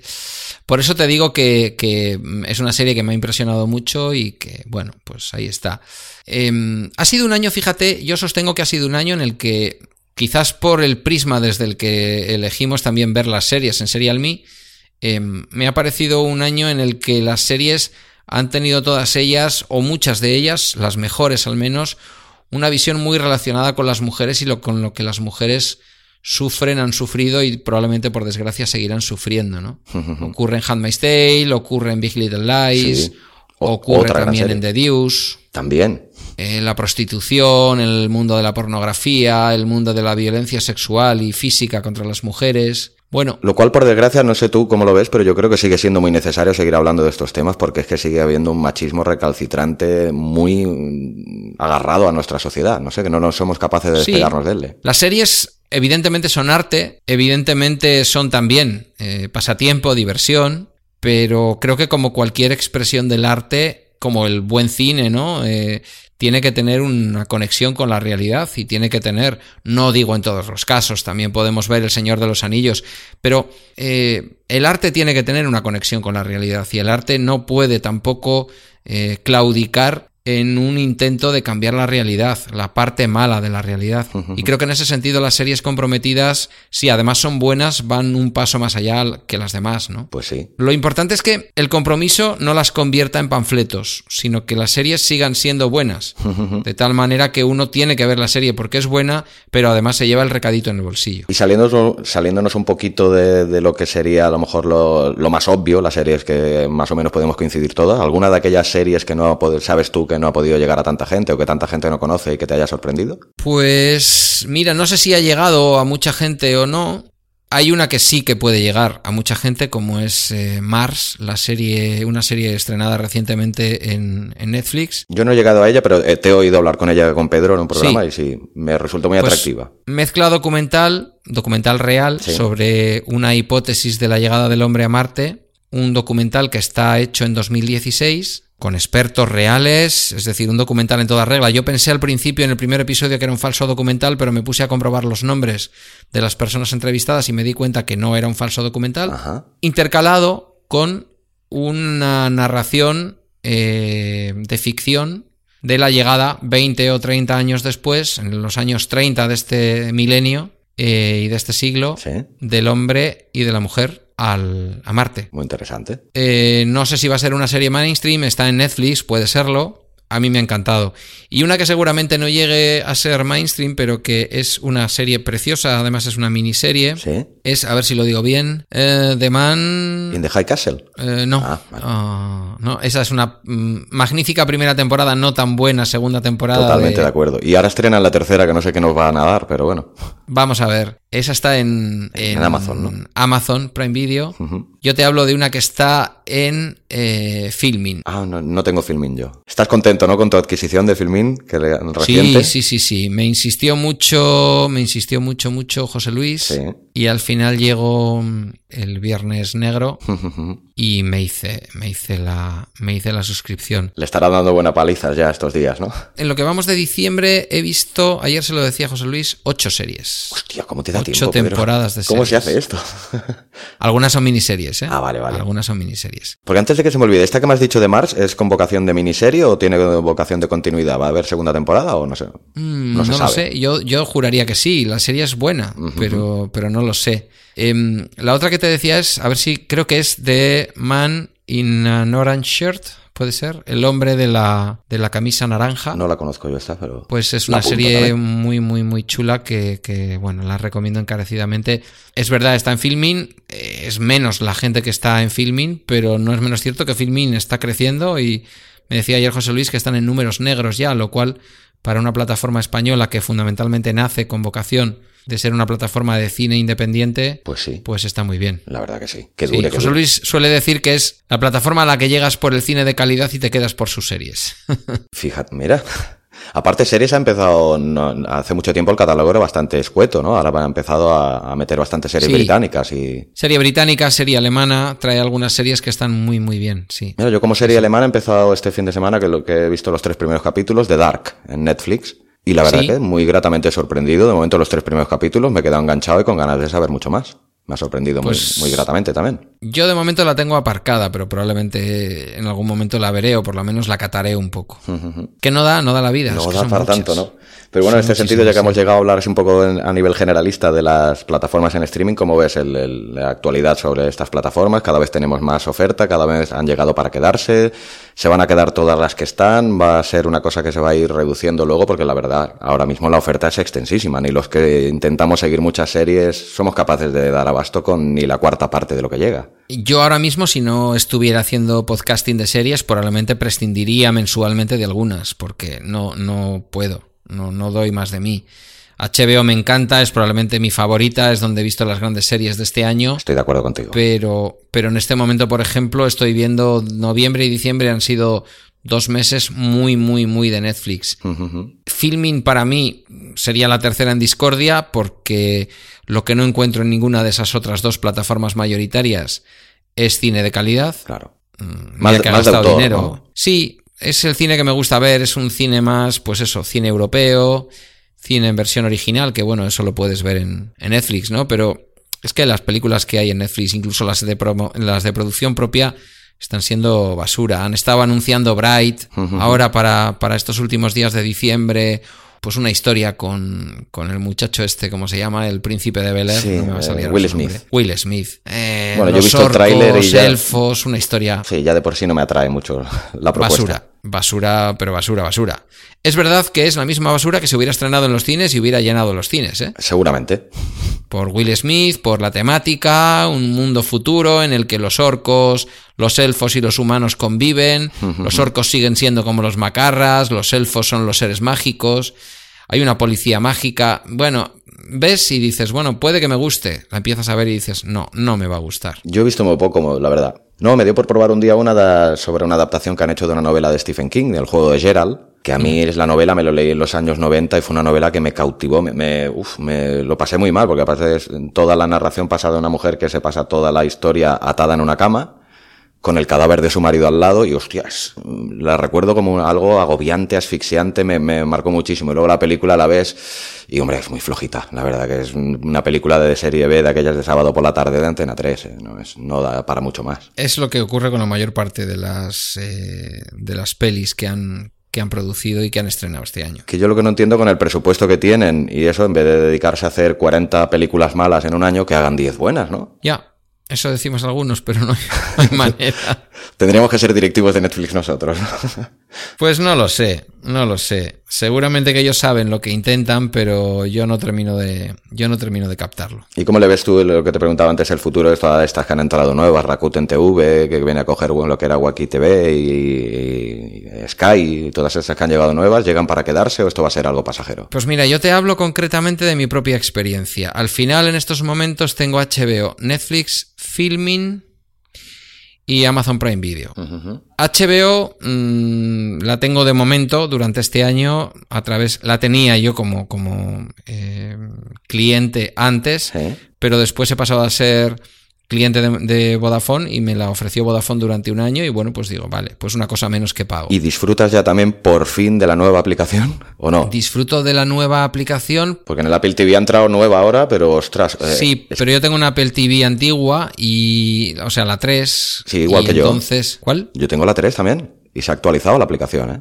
Ah, bueno, dices la de Amazon. No, no, eh, ha entrado la de Amazon y además se ha actualizado la, la de HBO que era horrorosa, o sea, con la cadena tan maravillosa que tienen y el producto que tienen. HBO en, en, la Apple TV 3. Sí, a mí se me actualizó a los pocos días de, entrarme el Prime Video, dos o tres días después se me actualizó la. Pero HBO no estaba en, en la Apple TV 3. Sí, bueno, yo tengo el 3, el 4 es el que ha salido ahora que es con 4K, ¿no? Yo tengo el Apple TV desde noviembre del año no, pasado. ese es el 4. Ah, este es el, el que ha 4. salido ahora es el 4 con 4K. Ah, bueno, el 4, vale. no lo han llamado 4K. Pues no, entonces, no, mira, no. estaba yo, pensaba que yo el que tenía Claro, era no, el no, 3. no. Yo tengo El tuyo es el 4. Vale, ya, es que me extrañaba, porque digo yo, ¿en qué momento me he perdido? Cambiaré el tweet que hice el otro día que puse ya está disponible para Apple TV 3. Pues no, es el 4, perdona, era equivocación. Es mía, el 4, sí. Vale. Y bueno, aún así yo agradezco, porque yo lo que hago es mirroring desde el, desde el iPhone Es o desde el el iPad. era lamentable. En el menú muchas veces se te colgaba, bajabas más de la Sí, tercera ahora va, ahora mejor. Ahora va mejor. Lo que es un gran avance para mí es que Amazon Prime Video ha entrado en el Apple TV 3, Sí, que es lo que debería haber hech- hecho HBO y no ha hecho. Yo de momento tengo una tele Sony que tiene ya sus 10 años, que fue una tele fantástica en aquel momento y que ya veremos en el cambiarme de casa en junio si no va a una habitación secundaria y yo ubico en el salón una, Sí, ya te oí en uno de tus programas con Pedro que, que tenías Sí. ese sueñecito por cumplir. Sí, sí, bueno, la tengo ya. O sea, sé, sé incluso en qué lugar de MediaMark está. Le has puesto nombre ya y todo, ¿no? Sí, sí, sí, sé cuál es. Sé cuál es. Es una, es una QLED de Samsung de 65 pulgadas que seguramente 65. que... Tendrás un comedor grande o algo, ¿no? Si no te vas a dejar la vista ahí. Sí, no, voy a tener un salón grande, sí, Vale, sí. vale. Va a tener un salón grande. Entonces, bueno, ya veremos. Mientras tanto, me, apur- me apaño con lo que tengo y que no tiene. Tiene conexión a internet, pero no tiene funcionamiento smart, no tiene aplicaciones. Entonces, bueno, ahí andamos. Bueno, Tengo esas cuatro plataformas y lo que te iba a decir es, fíjate hasta qué punto hemos llegado, que al acudir a la presentación de Sky nos, nos eh, eh, dejaron un, un acceso, bueno, un par de accesos a Sky durante seis meses, yo no he llegado a utilizarlo. No me he dado de alta en la plataforma y tengo el código para hacerlo y no he llegado a hacerlo. Incluso no creo que sea por falta de interés, sino a lo mejor de tiempo, incluso. Bueno, eh, hombre, si hubiera sido por tiempo, creo que en algún momento, por lo menos para probar, lo hubiera activado. Pero es que he dicho, mm, ¿para qué? Ya. Si no me da la vida y encima no lo voy a ver bien porque la aplicación no está en la Apple TV 3, eh, la tendría que lanzar también como Amazon, como lanzaba Amazon. Ya, ya con. Eh, nah, que no, que no me da la vida. Entonces, Wacky, la otra, la otra. Pues yo creo que al final, sabes que en un programa nos, nos lo decían, pues al final seguramente quedarán un par, de, un par de jugadores en todo esto, como mucho tres. Pero claro, es que encima tienen que entrar más nuevos jugadores. Cuando entre por fin Apple con el canal de televisión y YouTube que se quiere apuntar al carro también con su experiencia propia y Disney. sí, pero etcétera, quizás como decía Chema Hoyos en un programa, en un, en un episodio que hicimos con él en Serial, y en aquel momento lo vaticinó. Dijo, quizás uno de los grandes que quede, él dijo, van a quedar dos grandes y van a ser Apple y Disney. Disney ha dado el primer paso. Ya veremos. Aquí hay agentes Ajá. grandes. Yo no creo que Amazon lo vaya a dejar. Amazon es la que más está invirtiendo y Amazon no ha llegado a ningún sitio para ser la Sí. segundona. Entonces, creo que quedará alguno más que dos, pero, pero no creo que no creo que muchas de las que están ahora consigan mantenerse. Oye, que me acabo de mirar el reloj. Qué gustazo cuando estás a gusto con alguien. Eh, ¿Tienes Es prisa o no? Yo media esto- ya. Bueno, no, yo, que yo acabo estoy aquí hasta que usted me diga que es el jefe. Pues no sé, ¿de las series quieres aportar alguna cosa más o quieres que pasemos Mm, Como a otro quieras, yo creo que tema? de las series más o menos ya te he contado un poco, bueno, pues las que han sido como las series principales para mí este año. Hay más, ¿eh? Eh, Hice un listado eh, también para José Luis que modifica también un listado que te envié a ti. Está The Crown que me ha dejado muy buen sabor de boca.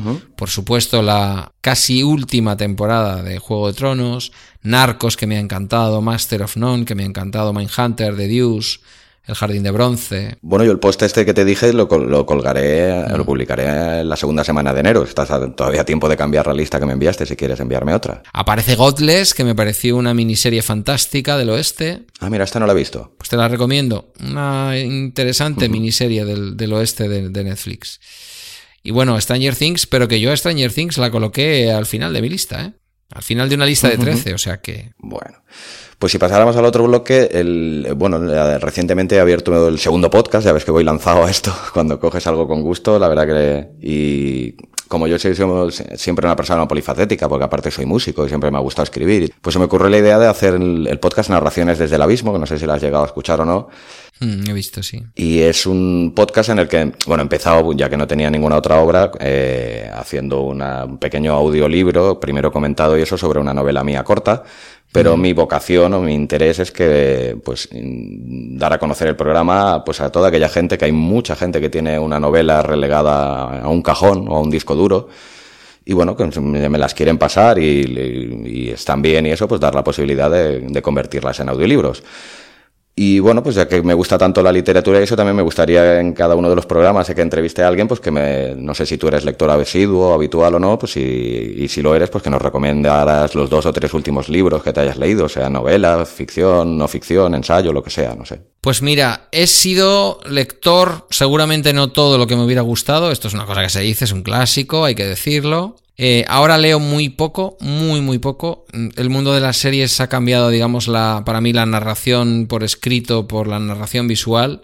No sé si es bueno, seguramente no. Eh, mi universo literario fundamentalmente está marcado por, el, no, por la novela manga japonesa, pues, Hiro Taniguchi, por ejemplo.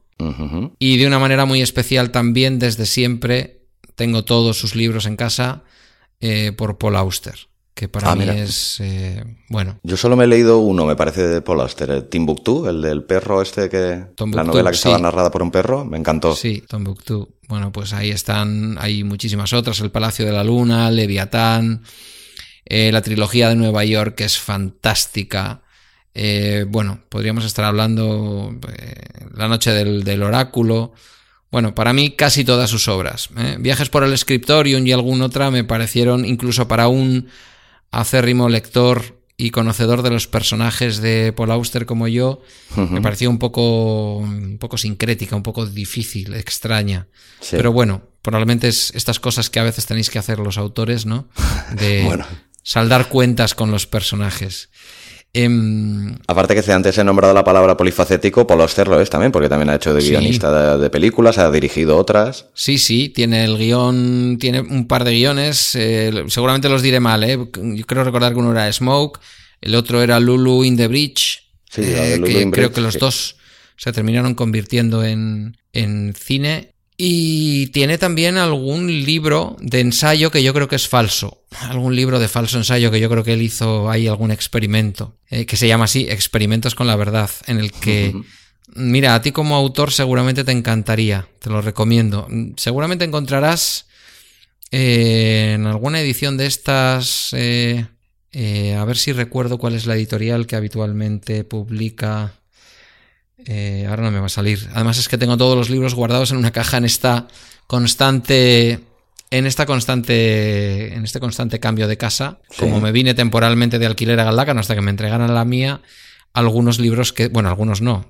Todos, excepto algunos mangas, quedaron metidos en cajas. Eh, esta colección. Que los libros son todos de tapa color amarillo. Sí, no me saldrá a mí ahora tampoco. Bueno, eh, Pero veo que sigues leyendo en formato libro mm, físico, ¿no? No es un ebook. Ni... Sí, no, el ebook no ha terminado de engancharme. Eh, lo he intentado. Es verdad que no lo he intentado con los mejores medios, ¿eh? Yo lo tengo y lo tengo con los mejores medios y lo tengo que seguir compatibilizando, porque es que, no sé, aparte yo soy de aquellos que me, encanta el olor a, imprenta de un libro, tocarlo, sobarlo. El, libro es el objeto. sentirlo, sí.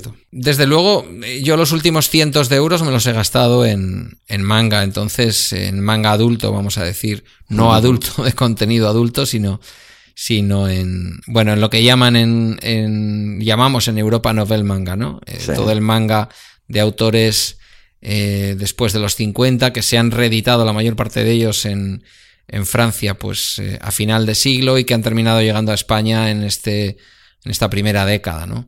Pues eso, casi toda la obra de Hiro Taniguchi y muchas otras.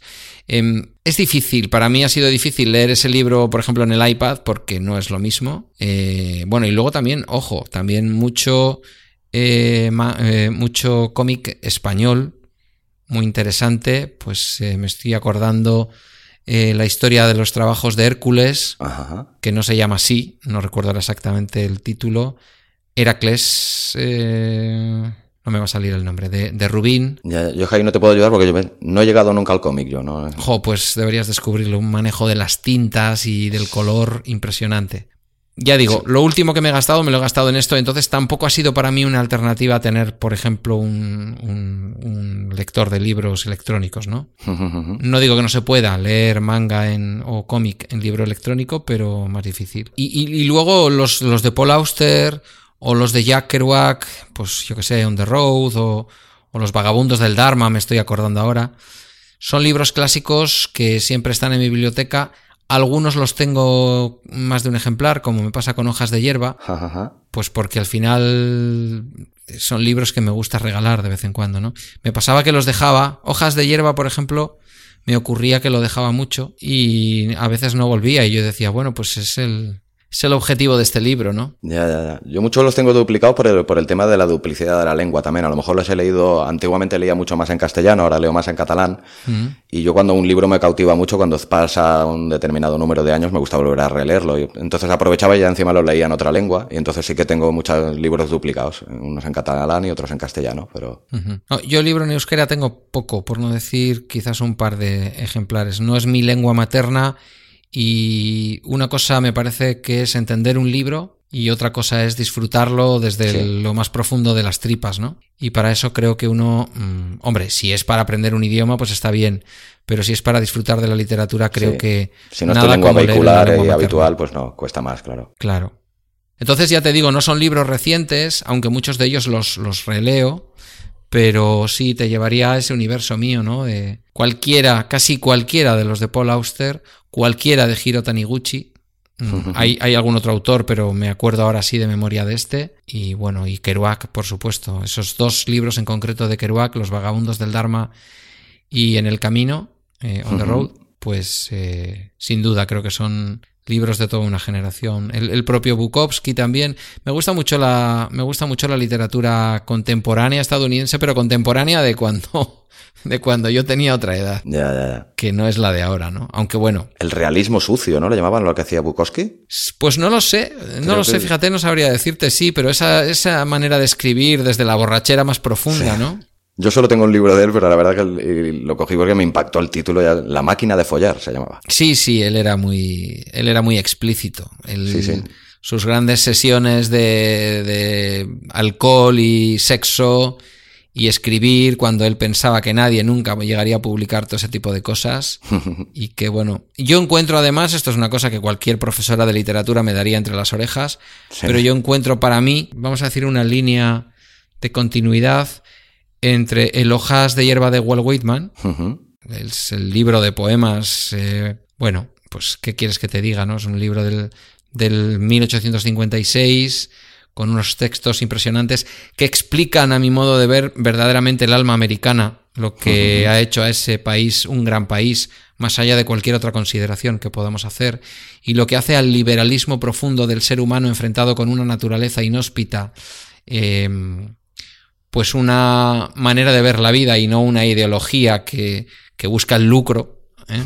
Eh, un liberalismo que dan ganas de, de, emparentarlo con el anarquismo y con el socialismo libertario. Pues ese autor, para mí, fíjate, finales del siglo XIX, está emparentado con, con Kerouac sin ninguna duda. En menor medida quizás con Bukowski, que es más la parte oscura del alma americana. Y, claramente me vuelvo a emparentar con ello, con, con Paul Auster. Entonces, bueno, pues para mí ese es mi universo literario, el universo en el que más he disfrutado también, por supuesto, como no, de los grandes clásicos de la literatura americana en español, desde Márquez al, al propio... Eh, ah, no me va a salir ahora. Me estoy haciendo muy mayor. El peruano, el premio Nobel. Ah, eh, Vargas Llosa. Vargas Llosa. Eh, bueno, o, la sobrina de o la sobrina del presidente Allende, Isabel Allende. Sí. Bueno, estos, estos libros, ¿no? De las grandes sagas familiares y las grandes historias, pues me estoy acordando, pues desde El coronel no tiene quien le escriba o, Cien años de soledad. Cien años de soledad, por supuesto. Eh, no me va a salir ahora un libro que me enamoró y luego ya no he vuelto a encontrar esa conexión con, con Isabel Allende, La Casa de los Espíritus. Sí. La Casa de los Espíritus, que me resultó fascinante. Yo de literatura sudamericana sigo teniendo muchas deudas, pero bueno, me, sigo sin descubrir y tengo muchas ganas a Jorge Luis Borges. Mm, estaba, estaba a punto de decírtelo. Si tienes cosas pendientes, descubre a Borges. Y me falta Julio Cortázar también, que sobre todo Rayuela, por ejemplo, me la han recomendado muchísimo y sigue estando ahí en mis deudas pendientes de hace unos cuantos años ya. Rayuela es fascinante. Rayuela es un libro, como sabes, que se puede leer de manera lineal o puedes ir saltando en la medida en que el autor te va diciendo. Es que aparte yo soy un eh, amante de los juegos semánticos, de los juegos de palabras y por eso muchas veces me lo han recomendado. Xavi, este libro te lo tienes que leer. Que te, Rayuela tienes que leerlo, sin duda. Pues, Estás tardando. Lo voy a subrayar por quinta vez ya. La maga, el escenario de el escenario de París. París es un personaje imprescindible en Rayuela. es increíble. Y bueno, pues ya te digo, digamos que yo creo que nazco o crezco en la literatura con la literatura, la literatura, vamos a decir, entre comillas, hispanoamericana, que me perdonen los, los eh, oyentes desde Latinoamérica. No, no soy de los que piensa que aquello pertenece a España, pero por, por entendernos, más bien lo digo en el sentido de la América que habla español. Pero luego en la madurez más eh, es Paul Auster, la literatura estadounidense, y, y, en los últimos tiempos, en los últimos 5 o 10 años, el novel manga japonés a poder ser eh, leído en el sentido correcto de atrás para adelante y, bueno, pues con toda su pureza, que es una maravilla. Pues sí, la verdad. Luego por ir así ya como un poquito acabando, siempre yo creo que el hombre, el, ser humano llevado a, una situación complicada es cuando muchas veces nos sorprendemos y, cuando damos más de sí o cuando más eh, lógicas son nuestras decisiones.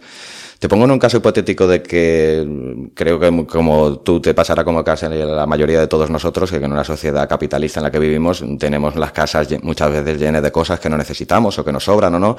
En un caso hipotético de que tuviera un incendio o pasara una desgracia en tu casa y tuvieras que salvar solo tres cosas, ¿qué salvarías? Solo tres cosas.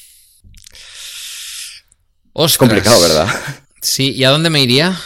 Tendría luego que volver a casa, pero, pero solo funcionarían esas tres cosas. O bueno, te has quedado sin casa, pero tienes que escoger solo tres cosas que salvarías. ¿no? En el fondo es una manera de decir que, cuáles son tus tres máximos tesoros que guardas en tu casa, dentro de muchas cosas que a lo mejor no tienen tanta importancia. Bueno, guardo un cuadro original que me regalaron mis compañeras de trabajo cuando me casé, de una vista de lo que quedaba y queda de casco antiguo de Hermua, que es el pueblo donde yo trabajo. una pintura original de un pintor vasco, de un pintor de Ermua que se llama Johnny Dígoras. El arte es muy importante salvarlo, por ejemplo, ¿ves? Eso... Sí, porque claro, no lo sé, supongo que decirte que salvo el iPhone o que salvo el OnePlus, eh, pues es tan sencillo. Pues por eso, pues con lo contento que estás con tu nuevo iPhone 10 y lo primero que has dicho es el cuadro, contento. Estoy muy contento. He estado muy contento con, con, con Android pero estoy muy contento con él. Pero creo que eso supongo que, en el fondo, no me has dicho que luego no tenga dinero para volver a comprarlo. No. Entonces digo, mm, el cuadro no lo podría, no lo podría volver a comprar.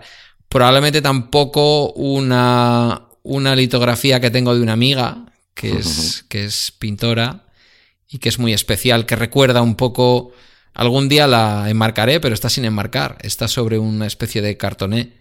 Eh, es una mujer, unos trazos de una mujer que aparentemente está teniendo como una especie de orgasmo echada así hacia atrás. Ah, mira. Al estilo de los cómics de Milo Manara.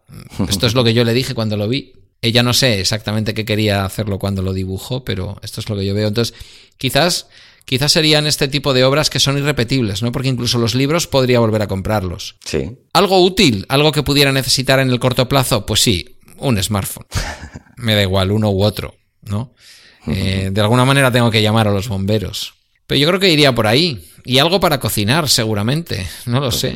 Un bacalao al pil pil. Eh, bueno, me iría algo más práctico. Seguramente salvaría el microondas y el microondas para el bacalao al pil no va nada bien. Y así ya para ir cerrando eso, que si tuvieras que hacer un balance personal de este año 2017, ¿ha sido un buen año para ti en lo general? ¿Un año regular? ¿Cómo ha ido el año? Pues mira, desde el punto de vista profesional ha sido un año en el que he vuelto a los servicios sociales, en donde yo he trabajado la mayor parte de mi vida. Eh, en mi retorno de la política a mi puesto de trabajo no volví realmente a mi puesto de trabajo, volví a un, a un puesto de trabajo más relacionado con el desarrollo local, la tecnología y este tipo de cosas. Y finalmente he terminado por recalar nuevamente en los servicios sociales. Y ahí me siento cómodo con la gente con la que llevo trabajando 22 años, con un ambiente de trabajo bueno. Innovación social, ¿no? ¿Se llama el proyecto? ¿O, o sí, ahora mismo estoy como técnico de innovación social, pero bueno, en el fondo no dejo de ser más que un trabajador social. Ahora ya graduado, porque ya a la vejez viruelas me saqué el grado con un curso de estos de adaptación. Es que hemos derivado otros muchos temas, pero era de las primeras preguntas que te quería hacer, pero sí que me gustaría que entraras también, si tienes ya el tiempo ya que te pones, pues, que nos expliques un poquito también qué es lo que haces en tu día a día en esto, porque me pareció súper interesante. Pues mira, actualmente yo he hecho otras cosas. Yo he estado trabajando en prevención de drogodependencias, he estado trabajando en esa etapa misma de prevención Coordinaba un equipo municipal de educación social, educadores y educadoras que trabajan con familias, sobre todo en aquella época con menores que podían tener alguna dificultad. Eh, pero vamos, que lo mismo me agarraba un paquete de preservativos y me iba a un colegio a explicarles a los críos y crías en qué consistía aquello, que les daba una charla sobre marihuana, que, que después hacíamos una campaña en fiestas. En este momento en el que he retornado, he retornado como técnico de innovación y lo que estamos es implementando una cosa un poco técnica que no, igual no es el lugar para explicarlo del todo, pero fundamentalmente es que la ley de servicios sociales del País Vasco, una ley del año 2008, reconoce algunos de los servicios sociales como derechos exigibles, como la sanidad o la educación. Y entonces, eh, bueno, se ha desarrollado en el 2015-16 un decreto de esa ley que habla de la cartera de servicios sociales, lo que las administraciones tenemos que ofrecer, y entonces los municipios nos hemos tenido que poner las pilas generando algunos servicios nuevos que no teníamos. Entonces estoy, digamos, en el diseño y en la puesta en marcha de algunos de estos servicios que no teníamos o en la transformación de algunos servicios que teníamos y que ahora tienen que ser una cosa nueva. ¿no? Hablamos de servicios que están relacionados con la atención a personas, eh, con la vida comunitaria, con las relaciones sociales. Bueno, este tipo de cosas que hacemos en los servicios sociales que van mucho más allá de la idea, por desgracia clásica, de que somos los que damos dinero a los pobres, ¿no?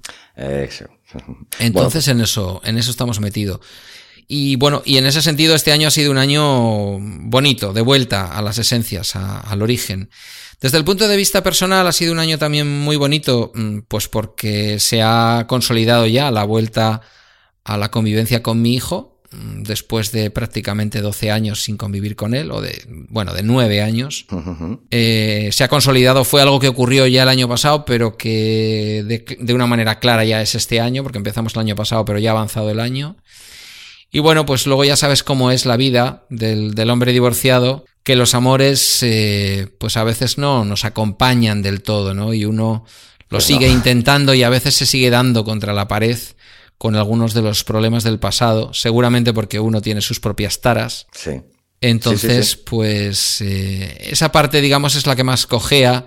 Es Interesante una parte... que digas esto cuando no a, mucha gente le cuesta eh, encontrar sus propias taras. Las de los demás son muy fáciles de ver, pero las propias. Hombre, yo podría dedicarme a buscar todos los problemas y las faltas en las mujeres eh, con las que me he relacionado en mi vida de una manera seria, ¿no? Eh, no, no es el caso. Creo que cada uno tiene que buscar sus propias necesidades y cuidar de ellas, pero también sus propias taras e intentar en la medida de lo posible subsanarlas, ¿no? Coserlas de alguna forma. Bueno, pues ha sido un año también, o está siendo un año de pérdida en ese sentido. Sí. Eh, sobre todo en estos últimos momentos del año es una visión ya muy clara de que esto es así. Bueno, mm, ¿qué le vamos a hacer? El 2018 pues traerá cosas nuevas seguramente y relaciones nuevas y personas y escenarios y ciudades que visitar y platos que probar y cervezas nuevas que catar. Pues mira, ya me has contestado la siguiente pregunta, que era que le pides al 2018, pero más o menos es un poquito esto. Y a los que somos seguidores tuyos, ¿qué, podemos esperar de ti este 2018? ¿Nos, va, ¿Nos espera alguna sorpresa? ¿Vas a seguir con lo mismo? ¿Va a haber alguna novedad? Pues es posible que nazca algún podcast porque seguramente alguno tendrá que morir. Entonces, eh, seguramente que el 18 será un momento en el que veremos también a mi podcasting ir evolucionando. Espero, espero. Ese es el deseo de, del año nuevo para, para mi podcasting. Y hay por ahí un proyectito bastante personal eh, que espero que si lo saco adelante pueda ser entendido y que, bueno, pues por ahora como se hacen los interesantes los autores y tal, pues déjame que lo guarde ahí como en, como algodones, a ver qué conseguimos con él. Me parece perfecto. Pues bien, en principio lo que es en sí la entrevista era esto. Y aparte de eso, pues nada, darte unas inmensas gracias, un, abrazo telepático, porque para mí ha sido un lujazo poder tener estas casi dos horas de conversación contigo. Se me ha pasado el tiempo volado. Eh, me pareces una persona interesantísima y vamos que se, me podría pasar horas enteras hablando contigo. Es un, un auténtico lujo, la verdad. Pues lo mismo te digo, Xavi. Muchísimas gracias. ¿Qué quieres que te diga? Pues eh, que, que son momentos de vacaciones, hay tiempo, se puede hacer y a mí me gusta mucho la conversación, como has podido. Pues yo te lo agradezco y, y, ten por descontado que yo soy persona que me gusta mucho viajar. Ya te dije que Bilbao lo conozco, tengo amigos por allí. y hace mucho tiempo que no paso por allí. Si pasara por allí, yo, hombre, si encuentro el momento y eso me gustaría llamarte si nos pudiéramos ver y eso, echar un chacolí, que eso ya te digo que soy un amante del chacolí, pues para mí sería un gustazo también. Pues estupendo, aquí está. Y si algún día bajas por tierras catalanas, pues aquí tienes un, un amigo y un oyente fiel. Tengo que volver, tengo que volver. Estuve en Girona hace muchos años, en el 2008 diría yo. Preciosa Estuve ciudad. Por la zona de la Bisbal de Empordà. Ajá, ajá. Pero, por ejemplo, Barcelona no lo conozco, no he estado nunca. Yo vivo, bueno, ya te digo, en provincia de Barcelona, a 40 kilómetros de la capital, pero bueno, si algún día quieres bajar por la capital, eh, aparte yo soy una persona, eh, bueno, como tú, que vivo solo y eso, y me encantan las visitas de gente interesante, y te ofrezco, si quieres, aquí un, un sitio donde poder pasar un par de días o lo que sea, si tienes intención de viajar. Y mira, si nos, nos acabamos de poner al día y seguimos esta gra- agradable conversación, si así lo quieres. Pues sería estupendo. Sería estupendo. Abismo FM, una voz diferente y muy personal sobre series, podcast y mucho más.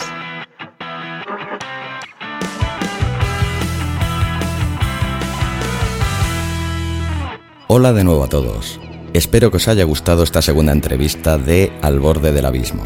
¿Qué os ha parecido Pedro Sánchez? Grande, ¿eh? Si aún no conoces sus múltiples programas y los de sus colaboradores, te invito a hacerlo en avpodcast.net, la red de podcasts temáticos más extensa del país, donde encontrarás más de 30 programas diferentes y centenares de horas de audio por descubrir. Te lo recomiendo muchísimo, de verdad, ya me contarás. Como cada vez el contenido de Abismo FM crece más y más, te recomendaría que te suscribas al blog abismofm.com.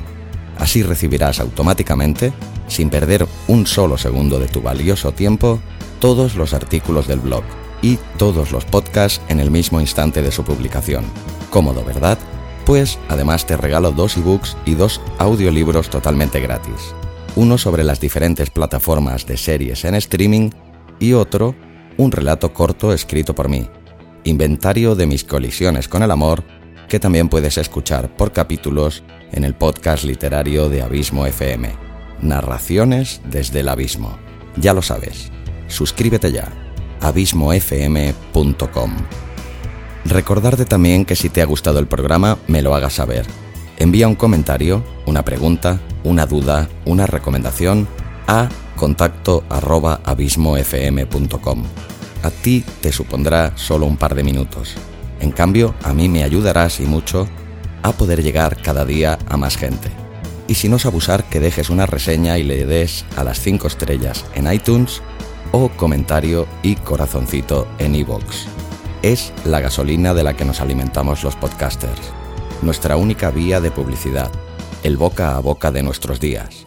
También me puedes encontrar en Facebook y Twitter como arroba abismofm. Antes de despedir el programa, me gustaría comentaros una cosa. Los que tengáis buen oído ya os habréis dado cuenta que la calidad del audio de la intro y ahora en la despedida ha mejorado sustancialmente. Estoy grabando esto la víspera de Reyes y os puedo anunciar que, como sabía que ellos no me lo traerían, este año me he hecho un autorregalo que recomiendo a cualquier podcaster con ganas de mejorar la calidad de sus audios. Me he comprado un pack de tarjeta de sonido, micro de condensador y auriculares profesionales de Focusrite. La tarjeta de sonido es concretamente una Focusrite Scarlett 2 y 2, con dos entradas y dos salidas que os puedo garantizar que es una auténtica maravilla. Estoy más contento que un niño con consola nueva. La mejora en el audio es sustancial y el precio no es para nada desproporcionado. El pack con la tarjeta de audio, el micro de condensador y los auriculares sobrepasa por muy poco los 200 euros. Si se aleja de vuestro presupuesto y aún así queréis invertir en algo de equipo, vendo mi antigua tarjeta de sonido, una Fast Track de M Audio que funciona aún a las mil maravillas. Todos mis podcasts hasta ahora los he grabado con ella. Me la he cambiado principalmente porque necesitaba dos entradas de micro, si no aún la seguiría amortizando. Es un gran producto. Pues nada, que a quien pueda estar interesado la vendo por 50 euros. Podéis contactar conmigo en contacto abismofm.com o en Facebook y Twitter como arroba abismo fm. Dicho queda.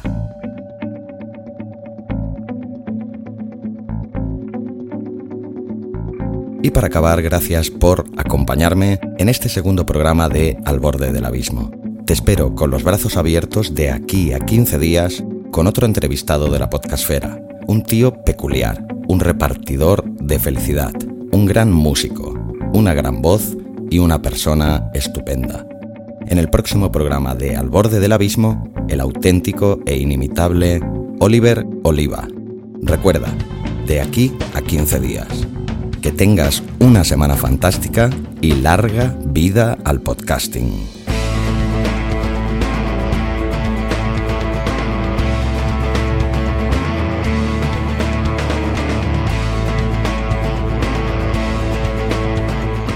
Abismo FM, una voz diferente y muy personal sobre series, podcast y mucho más.